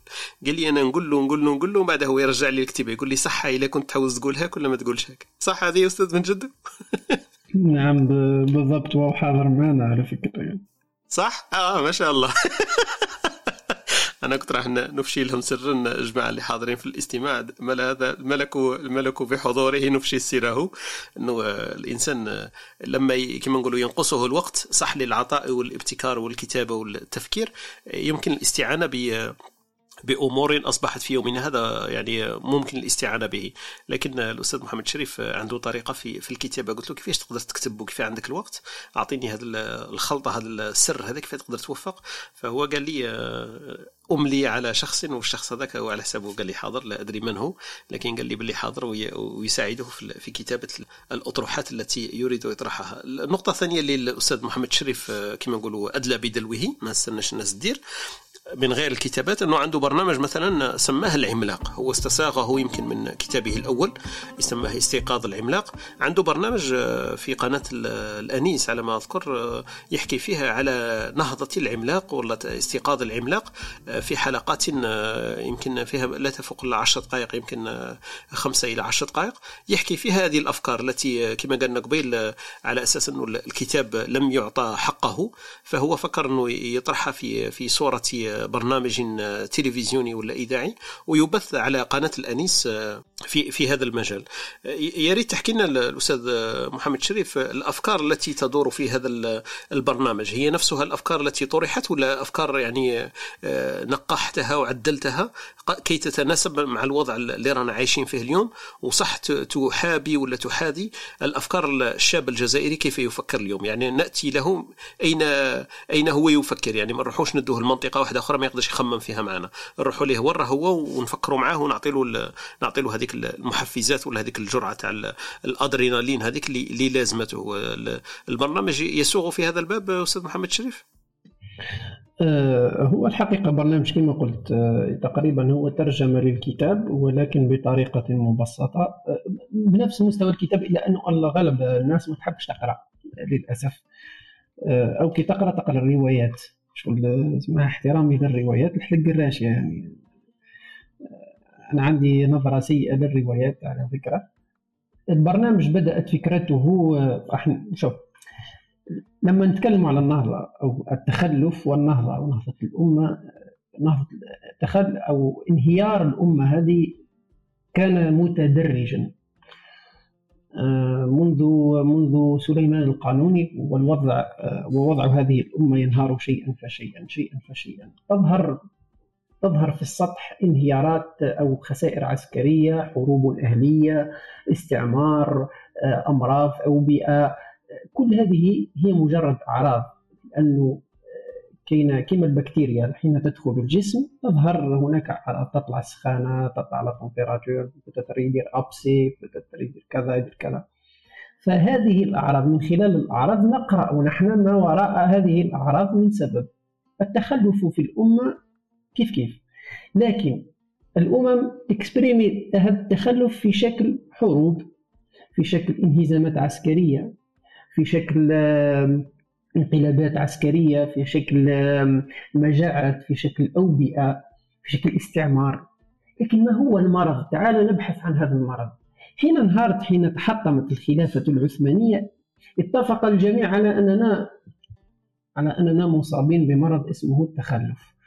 ظهرت هنا عده تشخيصات أو نظريات للتشخيص، منها النظرية الإسلامية، ومنها النظرية العلمانية، ومنها النظرية اللائكية، ومنها النظرية الشيوعية، ومنها نظرية البعث التاريخي. كل هذه نظريات. الإشكالية الآن في أنه نحن اليوم هذه النظريات صنعت، تحولت إلى أيديولوجيات، واستطاعت أن تجيش وتؤطر وتحزب كثيرا من من أبناء جلدتنا، ولكن في الواقع نلقاهم يتصارعوا، العنصرية تزيد، التفرق يزيد، الفقر قاعد يزيد، البطالة قاعدة تزيد، ولم تصبح ولم تصبح وسيلة للحل. أنا الفكرة وش هي؟ الفكرة أنه سنناقش في هذا الجزء، في هذا الموسم سنناقش هذه النظريات. هاي تحكي لي على العلمانية هي الحل، ها راح نحكيو على العلمانية نناقشها بأفكارها وبميكانيزمات تطبيقها. تحكي لي كإسلامي أنه الإسلام هو الحل، وش هي نظريتك للإسلام وكيفاش تتصوره، أروح نناقشك كإسلامي. الإشكالية والراهي أنك لما تبدأ تغوص في الأفكار ما تلقاش الناس تناقشك، الناس تبقى تناقش في السطح، هذاك إسلامي، هذاك علماني متطرف وحبي أو كونتر الدين وحبي يقسم البلاد وكذا، وذاك إسلامي هذاك راهو يكفر في الناس وكذا. ومن بعد كي تبدأ تناقش في الفكرة في حد ذاتها لا تجد من يجيب. وعلاش نتكلم على هذه النظريات؟ لأن أغلبها مستورد في بلادنا. نحن لم نطور نظرية من واقعنا، أخذين بعين الاعتبار طبعا آه تجارب الإنسانية والتطور البشري اللي راه موجود في كل العالم مع اختلاف الحضارات. احنا لا، الإسلامي الإخواني يستورد من مصر، والسلفي يستورد من السعودية، والفرن... والعلماني يستورد من فرنسا، ما يستوردش العلمانية الأخرى، يستورد من العلمانية من فرنسا، والآخر يستورد من الصين. نستورد كل شيء، وتصبح الجزائر والمجتمع الجزائري حقل تجارب نجربوا في بعضنا، ومرة نديروا الاشتراكية، ومرة نديروا العلمانية، ومرة كل مرة زي. في هذا البرنامج أردت تبسيط تبسيط هذه الأفكار، أنه إذا نحن نتكلم على النهضة يجب أن نناقش هذه الأفكار، يجب أن نناقشها. لا نملك الجرأة أن نفتح هذا النقاش أمام الجميع. وعلاش؟ واحد يقول لك والله الأيديولوجيات هذه ما عندها حتى معنى. لا يا أخي، هذه الأيديولوجيات وقفت فيها دول وانهارت بها دول. السؤال لماذا نستوردها ولا نناقشها؟ فأنا فتحت هذا النقاش، وتمنيت أن الناس تبعث لي في الخاص ولا تبعث في في في مواقع التواصل الاجتماعي ولا ذاك، ويكون كاين نقاش علمي غير مشخص للأفكار. اثنين، باش ننتقلوا بهذه التجربة غدوة، أنت تريد أن تبني بلادك ويجيك الإسلامي أو يجيك علماني أو يجيك واحد من نظرية البعث التاريخي أو يجيك واحد من نظرية المؤامرة ويقول لك هي كيما هكا كيما هكا كيما هكا. أنت كشاب جزائري تعرف شو هو الصحيح وشو هو الغلط، تعرف وش هي الأشياء التي يقولها صحيح والتي يقولها هي مغالطات منطقية. حاولت في هذا البرنامج أن نكون متحيز إلى أبعد الحدود، وفي الأخير كنت نمد مجموعة من الوسائل العملية باش تكون عملاق حقيقي وتقدر تبني بلادك. احترم عقلك باش تكون عملاق حقيقي وتقدر تبني بلادك. تعلم تقرأ. باش تكون عملاق لازم تفكر. باش تكون عملاق لازم تنتج. باش تكون عملاق لازم لازم تتحمل المسؤولية الحضارية الملقاة على عاتقك. هذا هو البرنامج. وش كان؟ رانا في الحلقة التاسعة، نهار الحد تكون الحلقة العاشرة. هو الموسم كامل فيه خمسة عشر حلقة. حسب تفاعل الجمهور نقدر نزيدوا أو نحبسوا. هذا هو. بارك الله فيك أستاذ محمد شريف. أنا شخصيا استمتعت بالحلقات، يعني كل مرة نشوف صح من وجهة نظر أخرى لم أعني لها اهتمام فيما قبل. هي صح وجهات النظر، والأحسن والجميل كما قلت أنت في الأطروحات هذه أنه لا نقصي أحد، ونقوله أنت تفكر هاك شوف وراه الواحد اثنين ثلاثة وراه الواحد اثنين ثلاثة تاع الثاني. يعني الإنسان فقط يمكن للانتباه برك، يعرف الإنسان الثاني كيف يفكر باش يعرف برك على أساس على أي أساس هو يرتكز. إحنا المشكلية تاعنا أنه سطحيين كما قلت، ونسوق لما لا نعرف. كون جينا نعرفوا معليش فاهمين الاشتراكية ونسوقوا لها يا سيدي معليش. إحنا مشكلة تاعنا رانا نهزوا برك في شظايا القشور ونبيعها على أساس أنها يعني فاكهة مملوءة ويمكن الاعتماد عليها. هذا المشكل في في نظرتنا لهذه الأفكار الكبيرة. يعني نهضة أمة ليس ليس بالأمر السهل. أنا أحييك يعني على خاصة على هذه روح المبادرة، يعني حتى يشوفوها ما يشوفوهاش، تنجح ما تنجحش ما يهمش، لكن هذاك المايند سيت زي ما يقولوا هو المهم، إنه الإنسان يدلي بدلوه معليش يعمل اللي يقدر عليه، ويجي نهار يمكن فوالا يلتقطه من التقطه في يعني في في هذا في هذا الغثاء اللي رانا عايشين فيه. يمكن كاين ناس عندهم عندهم نفس التفكير ونفس نفس المسار. الفكرة اللي ممكن تدور في في بال الأستاذ محمد الشريف تعرفنا عليها، والهم الذي يحمله تعرفنا عليه. لو لو الأمور تسير إلى ما يسير كما نقولوا إلى ما يصبو إليه ولا يحلم به الأستاذ محمد الشريف بن جدو، ينوض الصباح هكذا يلقى الدنيا قاعدين كما حبت هي. رانا في ألفين وأربعين وناض محمد الشريف صباح كي لقى لقى المجتمع هذا والحي اللي راه عايش فيه والمدينة هذه والشعب هذا، لقاهم على أحسن ما يرام. كيفاش كيفاش تكون المجتمع هذا اللي كيتنوض غدوه تلقاه نتايا على احسن ما يرام؟ كيفاه يكون داير بلا ما نروحوا للغربيين والشرقيين والشماليين والجنوبيين؟ مجتمعنا كما رانا نشوفوا فيه كما نعرفوه بمقيماته وقيمه وعاداته وتقاليده وفلسفته ولغاته وكل شيء، في ألفين وأربعين كيفاه كيفاه يكون هذاك هو الفاضل، المجتمع الفاضل الذي نصبوا اليه؟ كيفاه تتخيلوا داير؟ شفت الحلقه الحلقه الثالثه من البرنامج شفتها الله على ما أعتقد، ما نتذكرش المواضيع بالضبط. الحلقة الثالثة من البرنامج سميتها الجزائر ألفين واثنين وستين. آه أنا سبقتك، ما أنا نحيت لك أنا ثمانية عشر سنة ولا اثنين وعشرين سنة. هذا كل حبيت سنة الجزائر ألفين واثنين وستين تكلمت في الحلقة الجزائر كيف أريد أن أراها، وتكلمت على الجزائر دورها الإقليمي، هذا المجتمع كيف يجب أن يكون متحضرا متقدما، يحترم علماءنا، عندنا مدن مدن مدن للبحث العلمي، أوليو المخابرات تقعد تدرس في هذاك كتب وهذاك دار، المخابرات الجزائرية تحمل علماء وتحمل مفكرين لأنهم هذا هم الذي يجب أن نستثمر فيهم، المادة الرمادية هي قوة الجزائر الحقيقية. صح. تكلمت في ال... أنا أنصح الإخوة يروحوا يشوفوها، حتى إلى درجة نحكي لك أنا زملائي في العمل يقولوا لي منك بصح ألفين واثنين وستين حب الجزائر كذا، قلت لهم يا جماعة راني نحلم، حرام نحلم رؤية يعني رؤية رؤية, رؤية, رؤية محمد الشريف علاش أنا أدي الناس على قد عقولها. يا أخي يا أخي راني نحلم. يعني لاحظت وكأن الجزائريين مستخسرين كثير من الأشياء في في بلادهم، رغم أنهم يحبوها لكن مش قادرين يحلموا بها، مش قادرين يتصوروها خارج ذلك الإطار. نعطيك إكزامبل، أنا مثلا قلت أولي الجزائر تولي تستورد الأس أربعمية والأس خمسمية، وعلاش مثلا مثالا ما نخدموش صاروخ يغطي مدى سبعمية كيلومتر ونسموه عباس الغرور سبعمية؟ وش هو وش هو النقص اللي عندنا نحن؟ لماذا لا تكون هناك مدينة في وسط الجزائر نسموها مدينة الأمير عبد القادر، مدينة علمية فيها غير المراكز البحث العلمي فقط، وكل نوابغ الجزائر يتم إرسالهم هناك؟ ما الذي يمنع الجزائر أن تكون قائدة لشمال إفريقيا ككل؟ ما الذي يمنع الجزائر أن تأخذ أبنائها وعلمائها ليدرسوا ويعلموا هذاك شعوب تاع الدول الإفريقية؟ لماذا يجب أن نرى الجزائر وكأنها في صراع دائم مع فرنسا؟ فرنسا غلبنا فرنسا، فرنسا ما غلبتناش، غلبنا فرنسا، فرنسا ما غلبتناش، لازم نردوا عليهم، لازم ما يردوش علينا. لا، الجزائر ضخمة كبيرة، ما لازمش نشوفوا في صراعنا وكأنه نحن كونتر فرنسا، نحن أكبر، نشوفوا نحن وإفريقيا تتبعنا وتسمع لنا وننشر فكرنا وعقيدتنا ورؤيتنا في هذه الدول. فأعتقد لنا أنه إذا جاء يوم وشفت هذا الشيء مش راح تبعد تدير في الدنيا، يعني هذيك هي الأمنية، وهذيك هي الشيء اللي ربي نقول واحدة ربي يرزقنا الإخلاص فقط، تروح تقابل بها ربي سبحانه ونقول إن شاء الله ربي يقبل منا، بس هذا هو الشيء الذي نعمل عليه باش غدوة كي تقابل ربي العالمين عندك واش تجاوب، عندك واش تقول.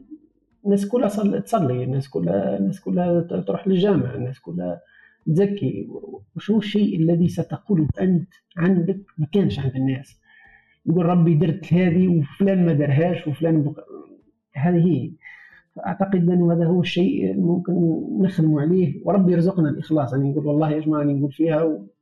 يعني إن شاء الله ما يدخلش ما تدخلش هوى النفس ولا حظها ولا الرياء في هذا الشيء، أنه هذا هو الشيء اللي ممكن نشوفوه.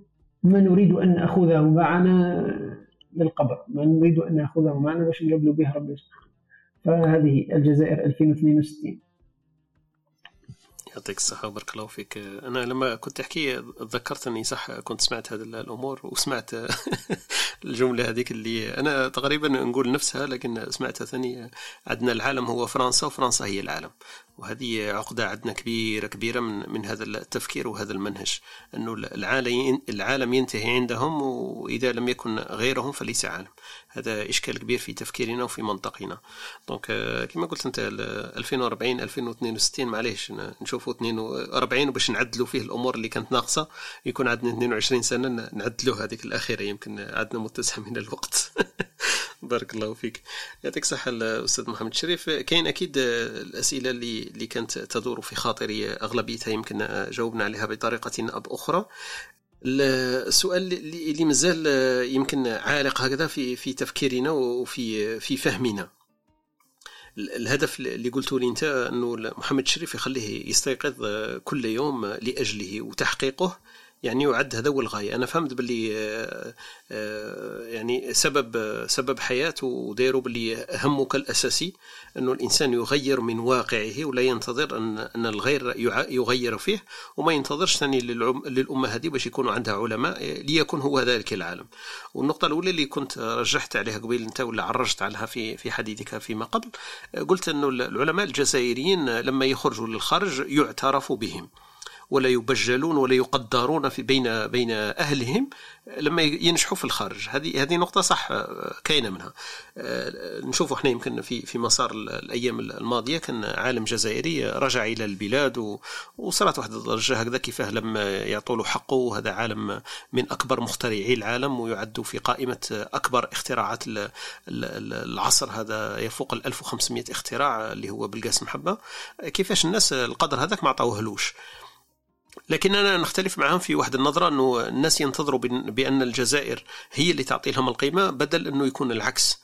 يعني المجتمعات هذه اللي راحوا فيها نجحوا فيها ليس لأنه المجتمعات هذه تحب هذا العالم ولا الآخر وتحب هذا المنطق ولا تحب الآخر، فقط المناخ كان مهيئ لهؤلاء العلماء باش هم يبرزوا. يعني البروز تاعهم والتفكير تاعهم والمنهج والعمل والطريقة هم اللي جاوا بها. يعني ل... ل... لو لو تضع مثلا نبسطوها، احنا نعرفوا بلاد الصحراء ونعرفوا التمرة ونعرفوا النخلة وهذه الأمور، لو تحط انت علفة في في مكان فيه ثلج أكيد مش راح تنض لك هذيك النخلة هذيك. لكن لو تجيب هذيك الشتلة هذيك وتحطها في في درجة حرارة معينة في مكان معين، وين ما كانش هذيك الأمراض، وين ما كان الرطوبة، وين كان الماء، وين كان الأمور هذيك، أكيد هذيك الشجرة هذيك راح تنوض وراح تنمو وتزدهر، ويجي نهار تفتخر بها تقول شوف أنا كيف حطيت نخلة وربيتها في في في بيئة مانيش عارف أنا أوروبية. علاه؟ لأنه الحاضنة اللي كانت فيها كانت مليحة، دونك هذيك أكيد تنمو هذيك الشتلة وتنوض. إحنا العلماء توعنا لا ينقصهم العلم، وهذه ساعات تعتبر كما نقولوا سب ولا شتم لل... لل... للإنسان العربي يمكن ولا الجزائري لما تروح تقول له احنا عندنا العلماء وعندنا ناس ذكيين. علاه واش كنت حاسب؟ يقول لك عندنا ناس عباقرة. اي واش كنت حاسب؟ واش كنت حاسب كنت متخلفين ولا كيف؟ أكيد كاين العباقرة، وأكيد ناس تفهم كما حنايا، وأكيد إحنا نفهموا كما هما، وأكيد يفكروا كما حنايا، وأكيد يقدروا عندهم نفس الإمكانيات. الاختلاف راه فما برك أنه هذو ما عندهم بيئة مساعدة وما يخممش هو كينوض الصباح اسكو في دارهم يروحوا يشروا الحليب ولا هو يشريه، وما يخممش اسكو كيجي يلقى الشوفاج بارد ولا مش بارد، وما يخممش الدار هذه على قد عام هو يحوش باش يقدر يشتريها، وما يخممش الروضه تاعو كان طيح به اونبان ما عندوش باش يعاود يدير الروضه. هذه الامور تاعو متفرغ منها ناحيه كاع من راسو، ما عندوش المشكل تاع السبيطار كون يروح وين يداوي، ما عندوش المشاكل هذه كاع، فما التفكير تاعو شي يدور هذيك البروسيسور هذاك اللي عنده في الراس راه يشتغل به في العمل في الميدان اللي راه خالص عليه ويشتغل فيه يوميا. هذا تقول لي انا بالقاسم حبه ولا واحد اخر اكيد راه ياخذ في اجر في العمل اللي كان ياخذ فيه، لكن هو يدي فيه باتقان ويؤدي فيه. يعني من نهار الاول ما كانش هو مخترع ومبتكر، نهار الاول كان اجير كما هو كما الناس، يدي الاجره تاعو يؤدي العمل تاعو، ومع السنين ومع الوقت اسس الشركه تاعو وبدات الامور حبه حبه بحبه حتى اصبح بالقاسم حبه. دونك احنا نقدروا نمشوا هذه خطوات خطوات. احنا ال ال المنطقه اللي نمشوا به حاسبين باللي هما قاعدين عندهم درر وحاطينها هما في في مراكز البحث العلمي عندهم، وهذوك الناس العاديين حاطينهم في المجتمع هما اللي يركبوا في القطارات وفي الحافلات، لكن مش هكذا مش هكذا تدور الدنيا، ومش هذه عجله الامم المتقدمه. عجله الامم المتقدمه يمكن الاستاذ محمد الشريف عرج عليها في حركه تدافع وحركه انتاج يعني تراكميه، الانسان ينتج واللي بعده يجي يكمل، و والمفكر يفكر واللي بعده يحسن التفكير، والكاتب يكتب واللي يجي بعده يصحح الكتابه، والامور هذه تراكميه. لكن احنا اذا ما كانش عندنا اصلا الكم فما نقدروش نحكوا على على النوع، ما نقدروش نحكوا على على الكواليتي ما دام ما عندناش الكونتيتي. دونك في هذا الباب استاذ محمد شريف انا صح عجبتني هذه الفكره، انه الانسان لازم يكون هو هو المبادر وما ينتظرش انه الانسان يقوم بما يقوم به. فاحييك على هذا الكتابه اللي الكتاب اللي طرحته وانت حاولت تعدله كما قلت، تضعه في سياق يستصيغه ولا يفهمه اكثر الشباب في حلقه العملاق التي تطرحها على قناه الانيس، وهذه من جت من منهجات الحلقه الثالثه اللي حكينا عليها في باب الرؤيه، رؤيه الجزائر والامه هذه تاعنا في عام ألفين واثنين وستين. أنا كنت طرحت يمكن ربعين كسؤال و... وكان في باطني عقلي يمكن كنت طرقت هذه الحلقة من غير من غير ما نشعر به. ما كان احنا نطرحوا كما نقولوا الاستاذ محمد شريف نقولوا له ماذا تنصح الشباب وكذا، الشباب اللي كان يسمع في اللقاء تاعنا هذا يعرف ما عليه وما يجبه عليه فعله اذا كان عنده اهتمام بهذا المجتمع الذي يعيش فيه ولا يكون يهمه امره، لانه الاستاذ محمد شريف شاب كما احنا وعايش بيننا ويعرف ما نعرفه ويعاني مما نعانيه. ما تخيلوش باللي كاين انسان عايش في الجزائر ما عندوش مشكل تاع الانترنت وما عندوش مشكل تاع الماء وتاع التريسيتي، لكن الفرق أنه محمد شريف بن جدو يعني أخذ هم هذه المسألة، ما نقولوش الأمة، هم هذه المسألة على عاتقه وحب هو يتثقف ويتفهم فيها، وحب بعدين يدلي بأفكاره هو الشخصية من غير ما كما نقولوا ينسبها إلى فلان أو علان، هو يفكر بعقله بضميره بمعطياته وبانشغالته. دونك هذه يمكن ما يف... يميز الأستاذ محمد شريف عن عن بقية الشباب، وإن شاء الله يكون ممن يستمعون إلى هذا اللقاء إن شاء الله الذي يدور بيننا ممن يستفيد ويأخذه كقدوة أمامه ويقتدي به. المحطات يمكن الختامية في في حديثنا قبل ما نفتح المايك للأسئلة، الأخوة اللي يحبوا يطرحوا أسئلة على الأستاذ محمد شريف بن جدو، أكيد فيها تساؤلات وأسئلة كثيرة لمن من يريد نفتحوا المجال بعد حين. المحطات الختامية في اللقاء تاعنا هذا أكيد فيه نقاط ما عرجناش عليها، لكن في القراءات والكتب والكتابات التي كما نقولوا واجهت الأستاذ محمد شريف أكيد هناك كتب عديدة قرأتها وتقرأها، لكن لو نقول لك أنا مثلا أعطيني عنوان هو اللي تختاره مما قرأت وتهديه مثلا لأعز صديق نخيره، مثلا صاحبنا اللي حكيتنا عليه قبيل جابر ولا بهاء الدين، لو كاين كتاب واحد من الكتابات اللي صح نتايا تقول هذا الكتاب نعطيه لأعز صديق عندي ونهديه له فيما قرأت، وش يقدر يكون العنوان تاعو هذاك ولا يكون الكاتب تاع تاع هذا الكتاب أستاذ محمد شريف؟ هو أنت لك ما أهديته ما قرأته أهديته أقرأ بها، يعني نقرأ مع بعضنا ونتناقش مع بعضنا. كتاب العمق الاستراتيجي لداود أوغلو، آه كتاب رائع، قرأته ثلاث فيه سبعمائة صفحة، قرأته ثلاث مرات. آه في المرة الأولى حبيت نكتشف هذا الشخص كي كيفاش واش راه يقول، مرة ثانية هي كيما نحن ورقة مقال صغير حول رؤيته السياسية، والمرة الثالثة وهذه هي هذه الوسيلة التي أعطيها للشباب وللناس المهتمين، هذه الوسيلة التي تجعلك تتطور. اقرأ وحاول تتقمص دور الكاتب وتشوف كيف استطاع أن ينتج تلك الأفكار، كيفاش كان يخمم. داود أوغلو عبقرية نادرة، نقولها عبقرية نادرة في قدرته على تحويل الجانب الفكري في كتابه، الجانب الفكري الفلسفي، إلى جانب تكتيكي استراتيجي بشكل ممتاز. فهذا كتاب من أجمل وأروع الكتب التي قرأتها، وهزيت منه ورقة هكذا كتبتها في في مذكراتي، في مش مذكراتي في الأجندة تاعي، وراني نحاول نشوف ماذا يمكن أن ننزله في الواقع الجزائري ليكون قابلا للتطبيق. بارك الله فيك، يعطيك الصحة أستاذ محمد شريف. بعد الكتاب ماذا عن الكاتب؟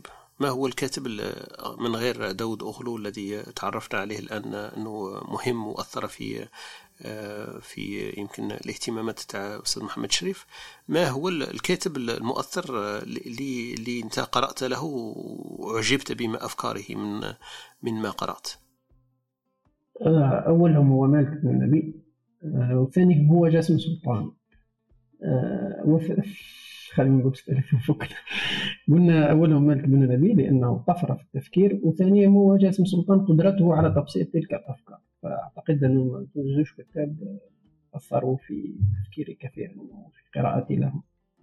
وماذا عن المفكرين المعاصرين؟ بما أننا قلنا نعم للجزائر علماؤها وباش نكونوا احنا عمليين، الكتاب ولا المفكرين أستاذ محمد شريف اللي في يومنا هذا علينا كما نقولوا ان صح ان نقدح من من من بئرهم ولا من عطائهم ما دام هم حيين؟ وشكون هما الاسماء اللي اللي اللي تبان لك في خاطرك الان تقدر تذكرنا بهذه الاسماء العملاقه التي هي بيننا من غير الجزائر فقط ولا في العالم؟ لا في الجزائر قصدنا، نحكيو نحكيو على الجزائر. في الجزائر عندك أحمد ندواق، كاين محمد بابا عمي، هذوما أبو القاسم سعد الله رحمة الله عليه كتابته رائعة. زيد دوما تقريبا مالك بن نبي، يا ربي طيب برغوث، طيب برغوث حتى هو جهد في الجانب الفكري قوي جدا. هذوما ما يحضروني الآن، يعني هذوما اللي قريت لهم فعلا وتعمقت في كتبهم، فننصحكم هذاك. يعني محمد بابا عمي كتب روايات، لكن في تلك الروايات كتب كتب فكرية وكتب روايات، من الروايات تلمس الجانب الفكري في رواياته، رواية وقصة وكذا، ولكنها تحمل رسالة حضارية راقية. فأنا أنصحكم هذوما هذوما ربعة قريت لهم، وتجدون بعض محاضراتهم في اليوتيوب اللي يحب يتعلم. فهذوما ننصحكم، هذوما جزائريين يعني، وقريت لغير الجزائريين. بارك الله فيك أستاذ محمد شريف. كما قلنا في المحطات الختامية أستاذ محمد شريف، على بالي أنا بلي حكاية اليوتيوب أكيد مادام أنت عندك مقاطع فيه فأكيد تستعمله، لكن احكي لي على البودكاست، هل عندك مثلا استماعات ولا لقاءات ولا حصص تتبعها في البودكاست؟ من غير احنا على بالنا باللي الكلوب هاوس هو المحطه اللي تعرفنا بها ونستعملوها الان. والله, والله شوف كل محا... اسمع عاده للمفكرين هذو الاشياء، المحاضرات التي اسمعها عاده عبد الكريم بكر، جاسم سلطان، محمد مختار الشنقيطي، فريد الأنصاري، أبو مقر الإدريسي، حذيفة عكاش، عبد الفتاح مورو، الشيخ الغنوشي، محمد طلابي، آه، شيخ ولددو، الشيخ صلابي. هذوما شغل كلهم اللي تتبعهم صح. مادامني عادة كي نكون سوق ولا رايح لمكان العمل أو مه. مسافر أو ذاك، ديما حط محاضرة من المحاضرات أو مه. في موضوع معين ونسمع نسمع دونك في عملية استزادة. هذه أظن إيش تسمع هذا ما شاء الله في هذا الباب. أستاذ محمد شريف أنت ما شاء الله عليك كما قلت لك ناشط في الكلوب هاوس بهذا التطبيق، هل عندك مثلا نادي ولا غرف تنصح بها أنت مثلا تنشئها ولا تلقي بها مثلا بأفكار وتساؤلات ونقاشات تدور على على الكلوب هاوس؟ يا ريت تقول لنا إذا فيها غرف أنت تديرها ولا تنشط فيها هكذا باش الناس اللي يهمهم الأمر يمكن يستزيدوا في هذا الباب. كاينه نادي او اكاديميه مالك بن نبي، راني نسير فيها انا وبعض الاخوه في الكلوب هاوس، عادة كل أسبوع نديرو موضوع، ونهاية كل شهر نديرو نديرو كتاب، مراجعة كتاب معين، وكل المواضيع متعلقة بالنهضة. لا ديرنيير فوا كان حاضر معايا خويا طارق، كان موضوعنا حول كيف نربي أبناءنا على النهوض بالأوطان. ممكن المرة الجاية ثقافة الاستثمار وكيف نبني ثقافة الاستثمار لبناء الوطن. سما موضوعنا يدور كيف نبني الجزائر، كيف نبني الوطن، ولكن نأتي هذا الموضوع من عدة جوانب: الجانب التربوي والاجتماعي والأسرة والاقتصاد والثقافة والتعليم والفكري والفلسفي والديني، من كل المجالات. وماذا بين الإخوة اللي يقدروا يعاونونا يعاونونا هذا مكان يعاونونا فيه للجميع. يعني هذا هو في الكلاب هاوس. بارك الله فيك، يعطيك الصحة. دونك هذه الغرفة أنا حضرت لها وما شاء الله استفدت منها، وتفاجأت بسماعي لأفكار وأطروحات لأشخاص قمة يعني في في في طرح الأفكار. أنصحكم بتتبع هذا الكلاب اللي قال عليه الأستاذ محمد شريف، اللي هو أكاديمية مالك بن نبي، وفيها لقاءات تدور أسبوعية يعني دوريا تقريبا، وفيها لقاءات ما شاء الله. في هذا الباب أستاذ محمد شريف حكينا قبيل، عرجنا في مداخلتنا على مركز الدراسات للفكر أو الدراسات الفكرية والعلمية. يا ريت تحكي لنا مثلا ما هي المخرجات ولا ما هي الأبعاد المستقبلية لهذا المركز، مركز الدراسات. هل عندكم مثلا أطروحات؟ هل عندكم كتابات؟ هل عندكم تجارب؟ عندكم أعمال هكذا تقدروا تقوموا بها يعني في المجتمع عملية يقدر الإنسان يتبع ما يصدر عن هذا المركز؟ يا ريت تحكي لنا عليها في في هذا السياق. جيد. بالنسبة لمركز الدراسات والأبحاث العلمية والفكرية، ومركز أسسه هو عشرة دكاترة، وفيها فيه مجموعة من الأساتذة الجامعيين والدكاترة، ومفتوح الباب للباحثين الراغبين. يعني طالب جامعي أو واحد عنده شهادة ويريد البحث بكل مصداقية وكلام مرحبا به. حاليا رانا مازلنا ما دخلناش عملية لو ريكروتمون، هذاك مفتوح خلاص. العمل على شقين يعني الشق الفكري والشق العلمي. الشق الفكري هناك إشكالية نحن نجد وصلنا إليها ونحاول حلها. نحاول نشرح الإشكالية هذا لو تسمح لي خويا طارق. هي الأستاذ مالك بن نبي واش يقول؟ يقول أن النهضة هي دخول أفكار حية على بيئة ميتة راكدة فتدخلها في دورة حضارية جديدة. وهناك أفكار البيئة الراكدة أو البيئة المتخلفة حتى لو استهلكت منتجات الحضارة تبقى بيئة راكدة. لماذا؟ لأنه تعاني من منظومة فكرية ميتة ومميتة. دركا لازم ندخلوا لهم أفكار حية. وهناك أمثلة في وقت الرسول صلى الله عليه وسلم، الإسلام جاء بمنظور جديد وأفكار جديدة دخلت على هذه البيئة فأدخلتها في دورة حضارية جديدة. الإشكالية الآن وش هي؟ أن مالك بن نبي تكلم على بعض الأفكار الحية وبعض الأفكار الميتة ولم يفصل. الإشكالية نحن التي نبحث عنها تحديد هذه الأفكار الميتة بدقة، وتحديد الأفكار الحية بدقة، ومحاولة إيجاد ميكانيزمات لإسقاطها في الواقع. نعطي مثال باش يتضح المقال. نبدأها بالصورة الكبيرة وننزل. مثلا حين نتحدث عن الجزائر، الجزائر بمساحة قارة عندها الغاز، عندها اليورانيوم، عندها الحديد، عندها الشباب، عندها كل شيء. لما تشوف الدخل القومي نتاعها وتشوف بداش راهي تصدر وتشوف الاقتصاد نتاعها، تبدا تطرح سؤال: كيفاش دولة بهذه القدرات إلا أنها ضعيفة؟ واحد يقول لك هو مشكل نظام الحكم، واحد يقول لك هو مشكل في السياسة، مشكل اشتراكية، مشكل. هذه إجابات سطحية. المشكلة في نوعية الإنسان الذي نصنعه، ليكون رجل أعمال، ليكون موظفا في شركة، ليكون رئيس حكومة، ليكون يضع الاستراتيجيات السياسية. نحن نشكل إنسان مليء بالأفكار الميتة التي تعزز الفقر وتصنع الفقر.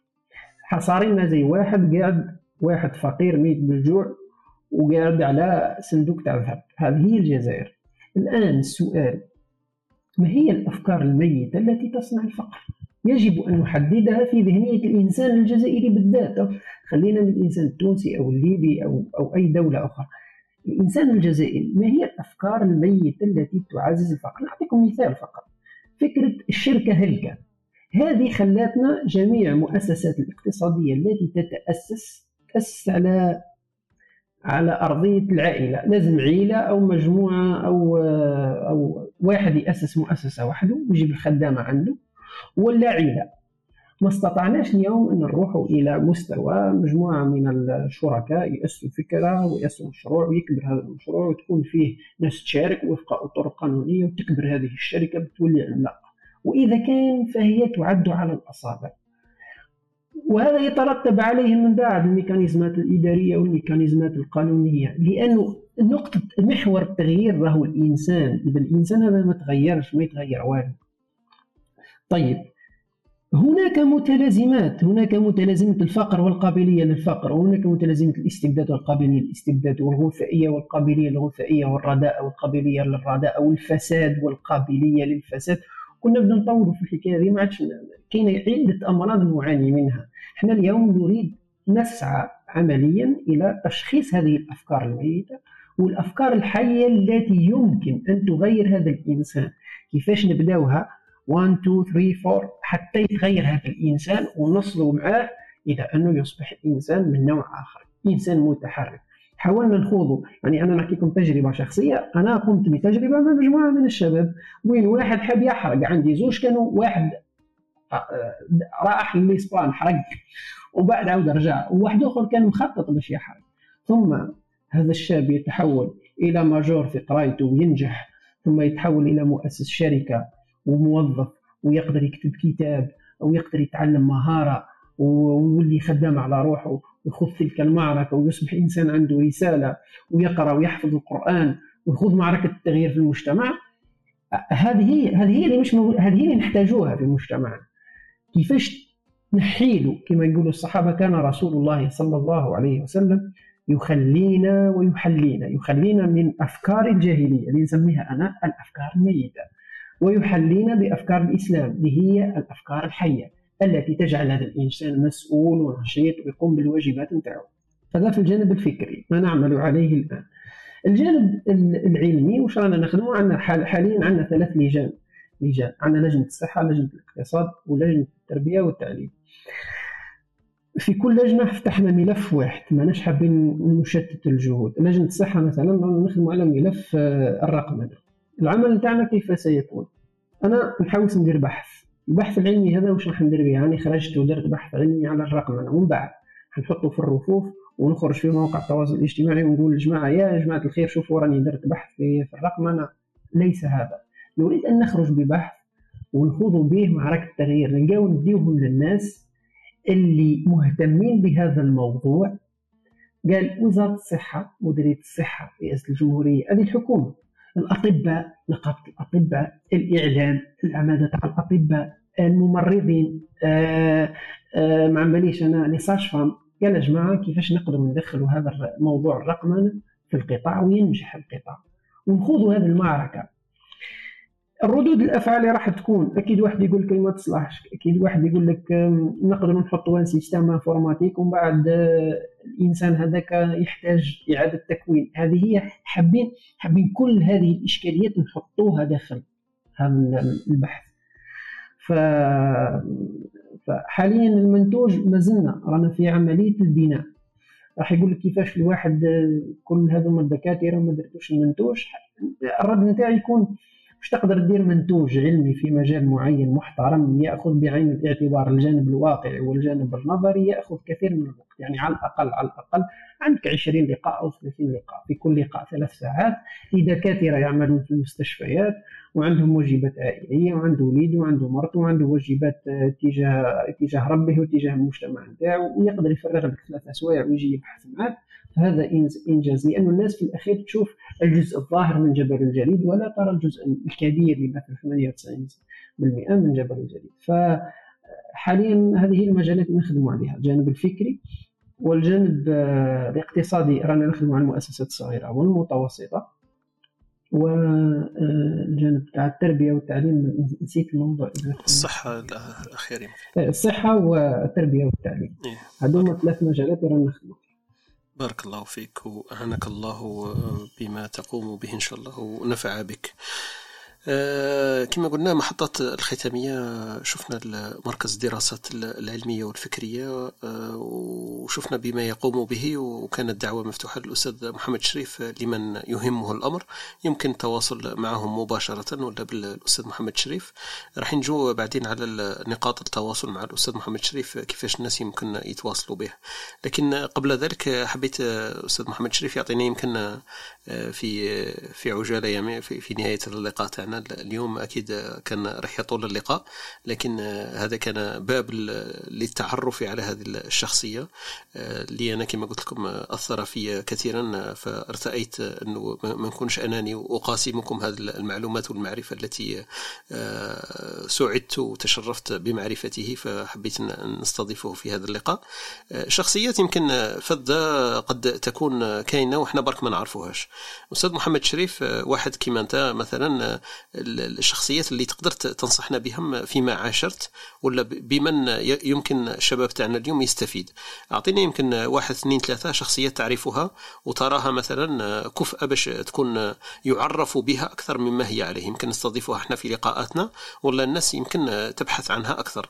احنا سمعنا إلى يمكن شخصين ثلاثة في اللقاء مع معك فيما قبل، حكاية أستاذ الدكتور محمد بابا علي ولا بابا عمي، هذه الأسماء سمعناها. لو لو نقول لك أعطيني مثلا ضيف ولا ضيفين مستقبليين لهذا اللقاء ندير معهم لقاء للتعريف بهم ولمعرفتهم أكثر، وشكون تقدر تسمي لي؟ يمكن نعطيك اسم فقط، كاين نعطيك اسم والاسم آخر نشاوروا ساعة مبارك. الاسم هو عندك شيخ الدكتور الحبيب المشري، إنسان ما شاء الله، وك حضرت معايا في في الجلسة هذيك تاع الأكاديمية، مستواه ما شاء الله. أصلا ما راح تتريشي طبعا. اه أستاذ محمد الشريف راح تتريشي بس كذا الاسم وعندي في لاليست تاعي هنا، شوف لي اسم واحد آخر. أعطيني ثاني هذاك، دبر راسك بلا ما تقول له والله يسألني. والله خلي شوف خلي خلي نشاوروا. نسموها ترشيح، احنا نقولوا ترشيح فقط. والله مش راح نقول خلي نشاورهم ونقول. معليش معليش. بس كاين كثير من الناس ما يحبوش يبانوا. رجال ما نسموهم رجال الخفاء، كاينه ناس تحب تخدم وتخدم البلاد وتحب البلاد ويجري ويطيح ويوقف يقولك بس حنا الظهور الإعلامي ولا ما مت خليني بيني وبين ربي وما, وما أكثرهما وما أكثرهما. إن شاء الله يكون كما قلت الإخلاص في النية وفي العمل، لكن إحنا الهدف تاعنا معروف إنه تحفيزي يعني للشباب أكثر، إنه تتعرف عليهم وتعرف إنه هذول أناس موجودين في مجتمعنا اليوم، ما راهمش قاعدين جايين من فرانكفورت ومن نيويورك، راهم بيننا وبينهم، ويعني ما ما ما داوش المسببات اللي إحنا تسببنا فيها وقعدنا ما نعملوش، فهم يعملون، والفرق هذا هو يمكن بيننا وبينهم. بارك الله فيك أستاذ محمد شريف. هذا كان عن شخصيات كيفاش الناس تتواصل مع الأستاذ محمد الشريف. يعني احنا عرفنا انه فيه حصة تلفزيونية يمكن على قناة الأنيس، وفيه قناة على اليوتيوب، وفيه موقع يمكن على الفيسبوك لو الإنسان يبحث، ما شاء الله الاسم معروف يعني اسم على علم، دونك لو تكتبوا برك محمد الشريف بن جدو أكيد راح تلقوا عليه.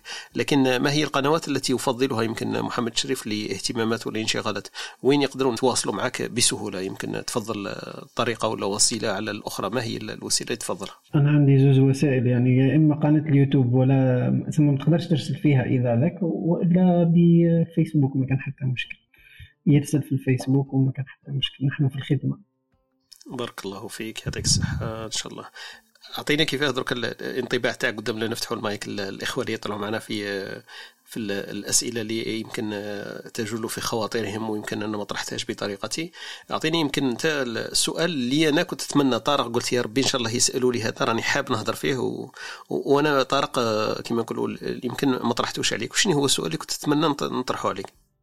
والله ماني عارف طارق خويا، ما تقول لي زعما طرحت عليك كاع الأسئلة اللي كنت تتمناها، كاين سؤال أكيد أنت قلت يا ريت طارق يطرح لي السؤال هذا. والله ما اي خلاص انا راني فرحت انا كيما تقول لي ما كاين حتى سؤال طارق كنت حابو يطرحوا لي ما طرحوليش. يا سيبيا ما لا طرحت لك كلش. هاك طرحت كلش يا سيدي، ما شاء الله يا سيدي، هذه كيما نقولوا مليح. ان شاء الله ما تكونش تقول لي باللي صمتها بالاسئله برك. لا لا والله خذ راحتك، ما الجلسه هذه مفتوحه، ما كان حتى مشكل. يعطيك الصحه، بارك الله فيك. قلنا كيفاش كيفاش لقيت اللقاء تاعنا تاع اليوم قدام، نفتحوا الاخوه المايك. اللقاء تاع اليوم كيفاه بان لك؟ بان لك يعني يمكن الإنسان يحكي فيه، ولا كانت فيها شوية أمور كان كان يحبذ نعرج عليها أكثر مما عرجنا عليه؟ والله هي ممتاز. درك أنا أفضل أنه نفتحوا المايك للإخوة اللي راهم عندهم أسئلة، ورح نشوف نقيسوا الانطباعاتهم. يا أخي تعرف أنت عندك مؤسسة، تعرف استراتيجية لين، لازم ديك تقيس الفيدباك من عند العملاء نتاعك اللي هما درك حضورنا، ونشوفوا ترى على ربي إن شاء الله. لا, لا أنا سعيد باللقاء تاعك، أشكرك مسبقا ولاحقا، شكرا لك كثيرا على تلبية هذه الدعوة، واكتشفت أمور لم أكن أعرفها، واستمتعت باللقاء تاعك وبالاستضافة تاعك، شكرا لك. نبدأ مع خاوتنا، نشكر كاين مساهمين ومساهمات في في تحضير هذا اللقاء، كاين خطنا سمية وخطنا خديجة، أكيد خدموا خدمة كبيرة باش باش درنا هذا اللقاء تاعنا وفي التسويق وفي إشهاري له، شكرا لهم، شكر خاص سمية وخديجة خاصة، بارك الله فيكم. طلعت معنا في, في الأسئلة والتساؤلات خطنا وهبة، يمكن حبت تطرح لنا أول سؤال في الأستاذ محمد الشريف بن جدو، نلتقي في لقاءاتنا الصباحية في إسبريسو، لكن الآن يكون يمكن متاح أحسن ونقدر نسأله الأسئلة قاع التي تجول في خواطرنا. أهلا وسهلا بك وهبة، أول شيء وتفضلي مع السؤال تاعك. مساء الخير، مساء عليكم كل المستمعين، أستاذ طارق أستاذ بن جدو. آه أنا مساء الخير، أنا قلت للأستاذ طارق يعني فبعثت له رسالة قلت كنت أظن أن الأستاذ بن جدو يعني آه رجل يعني في الخمسينات. آه أول شيء أول شيء أعطاني هذا الانطباع وصوته المتزن يعني والرزين، وثاني شيء يعني ما شاء الله أنه فكره وثقافته تدل على أنه إنسان عنده خبرة يعني طويلة، ولكن ما شاء الله هو اختصر الوقت بذكاء يعني نبوغ ما شاء الله. أه سؤالي أستاذ بن جدو، أردت فقط أن أه ماذا تقول لنا عن دور وحال المرأة الجزائرية اليوم أه في عصرنا هذا؟ المرأة سؤال صعيب هذا والله. المرأة هي يجب أن نختلف أن المرأة هي عماد الدين، هي عماد البيت، وهي التي تصنع رجل المستقبل. الإشكالية الآن لما المرأة بهذه بهذا الغزو الثقافي تتعرض لكثير من التشوهات والموجات اللي تديها هنا وهناك. أعتقد أنه نحن نحتاج اليوم للمرأة اللي تخوض معركة بناء الجزائري اللي نحتاجوه الغدوة، اللي تربيه على الرسالة، اللي تزرع فيه هذه الفكرة على أنك ممتالي نحتاجك قدوة باش تبني البلاد، ممتالي لازم يك تتفوق.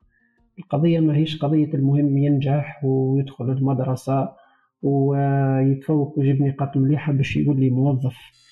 لازم لينا نصنع الرجل أو المرأة التي غدوة تخلي الجزائر لها قوة اقتصادية وقوة عسكرية وإنتاج علمي غزير، وتستطيع هذه الجزائر أنها تقوم بدورها الحضاري وتعرف بثقافتها لتخلي هذا الإنسان ينتمي قبل كل شيء أنه يعرف ربه سبحانه، أنه يكون متصل بربه، لأنه صدقوني التربية على الأم في البيت راهي حجر الأساس. أنا ممكن شخص أثرت فيه كثيرا كثيرا بنسبة ثمانين إلى تسعين بالمئة أمي جزاها الله كل خير، ثم هي كانت تقرأ في الكتب، دونك مع الوقت تعد تقلد، ومع الوقت واللي تقرأ هي اللي كانت نوض تصلي الصبح، ما تنوض تصلي الصبح تصب عليك المدارد. في البداية نستصعب هذا الشيء، ولكن كي نكبروا نشوفوا صح العمل الذي تعبه، وخاصة لما تعود أب وتتزوج وتولي أب تحس بتعب والديك صح حقيقة عليك. فأنا أعتقد الأم أو المرأة يجب أن يكون لها دور أساسي، خاصة الأسرة، وبناء رجل المستقبل أو بناء مرأة المستقبل. هذا هو العمل الرئيسي، الباقي داخل المؤسسة العمومية وداخل الشركة تاعها والأمورات هذه دوزيام دوزيام بلان في, في الدرجة الثانية. أهم حاجة هي أنها تبني هذا الإنسان. الله أكبر. شكرا دكتور، وبارك الله في عمر الوالد إن شاء الله، وبارك الله فيك. شكرا. أمين إن شاء الله. بارك الله فيك، يعطيك الصحة أستاذ محمد شريف. بارك الله فيك أختي وهبة، نلتقي في الصباح وفي المساء ما شاء الله. نعود هذه اللقاءات كثرهم دائما دائما. بارك الله فيك، بارك الله فيك، وشكرا لك على هذه المشاركة وهذا السؤال. طلع معنا أخونا طارق وأخونا كمال الدين، يمكن عندهم أسئلة حبوا يطرحوا على على ضيف اللقاء اليوم. هو مش ضيف الحقيقة، راه من أهل البيت معنا في صباحياتنا، لكن اليوم خصصنا له الكرسي الكبير والكرسي الأعلى في في الغرفة تاعنا، نستضيفه ونبجل به ونفتخر به. دونك يحبوا يطلعوا معنا يطرحوا الأسئلة. كاين طارق وكاين كمال الدين. طارق تفضل. برك حبيت يعني تعقيب على واش ذكروا الدكتور محمد شريف، كاين بعض النقاط اللي تكلم عليه على يعني كيفاش نبنوا حضارات، كيفاش يعني رأيي الخاص انه في بناء الحضارة لازم نعرفوا واش من مرحلة رانا نعقبوا عليها. يعني لو كان نشوف كل حضارة تمر بمراحل، يعني أظن من الأفضلية أنه في ميدان الحضارة يعني كي نحبوا نغيروا الأشياء ولا نحسنوا الأشياء دائما نشوفوا المرحلة اللي رانا فيها. أظن هذا الشيء الأول. وشيء ثاني كل واحد يشوف يعني مقارنة بالمجال تاعه، يعني يقدر يكون مفتوح لمجالات أخرى، ولكن الإنسان يكون يعني يشوف واجبه يعني مقارنة بمسؤوليته. يعني مثلا شخصيا في الجامعة نشوف مسؤولية تاعي واش نقدر نغير، والتغيير تاعي حيكون على مستوايا ويكون تاني كيف حنا نقولوا تقدر تقيسها. يعني كل عام تقدر تقيس مجال يعني التغيير تاعك واش راك دير يعني في المجال تاعك وين راك حابب تحسن الامور في المجال تاعك. فيما يخص اوديولوجيا يعني كاين بعض الاشياء يعني لو كان يكون يعني الإنسان يتطرق في الإيديولوجيا قد يخلق جو اللي يقدر يعزل يعزل الإنسان عن المحيط تاعه. يعني في بعض المجالات مثلا التقنية مثلا مليح يعني الإنسان ما يتطرقش الإيديولوجيا، يخليه يكون تعاون كيف نقولوا كولابوراسيون برودكتيف سون كريي كما نقولوا ان كليفاج باش ما الناس ما تنعزلش. يعني بعض الاحيان الايديولوجيه قد تكون خطر على التعاون بين الاشخاص. يعني هاد نقطتين يعني اظن الانسان لازم يطرق لهم ويراعي هذا. يعني بالك الانسان كي يكون صغير ولا يحب يحكي على الاراء تاعو اكسترا، بصح مع الوقت يشوف باللي راح يخلق نزاعات شويه ما يخليهش يخدم مع الناس كاع. فوالا دونك هذا رايي، ولكن ما بايش هو النظره تاعو في هذا الجانب. شكرا. بارك الله فيك اخونا طارق، شكرا لك على هذا السؤال والتساؤل. استاذ محمد محمد ريف تفضل لك كلمه، جاوبنا على استاذ طارق. نقدر استاذ طارق انا موافقه ما قلت والو، عندك الحق. نمشيو في النقطة اللي قلتها، راك ممتاز أكيد، يعطيك الصحة. دونك كان جواب سريع وبسيط. النظرة النظرة تاعك طارق ذكية، لازم نعرفوا رانا مختلف أيوة مختلف. آه خلاص أنا حسلي كان رأيه مختلف، يعني إنسان ينازع من أجل من أجل الإيديولوجية أو أنا كان بالعكس تماما. أنا أشوف أنه أنا نشوف أنه لازم تكون صديق الناس كامل. أنا نتفق مع العلماني والإسلامي، المهم نخدمه فهمتني. دونك بالعكس انا قلت انه الايديولوجيات في مجتمعنا مشكله، في مجتمعنا مشكله. بصح انا شخصيا اصدقائي علمانيين واصدقائي اسلاميين واصدقائي بدون ايديولوجيه، المهم نخدمهم. اي خلاص انا فهمتك غلط تماما. انا شغل في هذه النقطه قلت شغل كنت بارك الله فيك بارك الله فيك ربي يبارك فيك، هذا ما كان تعقيب فقط. شكرا لك طارق، يعطيك الصحة، بارك الله فيك، شكرا على المشاركة وعلى الاستماع. نفوتوا لخونا كمال الدين. كمال الدين كان امباسيون، كان يحب يبوزي واحد السؤال، قال لي عندي سؤال عندي سؤال. اي كمال الدين اهلا وسهلا بك، اعطينا السؤال. السلام عليكم، ان شاء الله تكونوا بخير. وعليكم السلام، اهلا وسهلا. سايتي سايتي بريزنتيريسو يعني استفدنا بزاف. انا برك كي كان يحكي مقبلة على على الخطوات الفعليه زعما كما نقولوا the doing تسمى الفعل، كان يحكي بلي كاين دي زيتاب.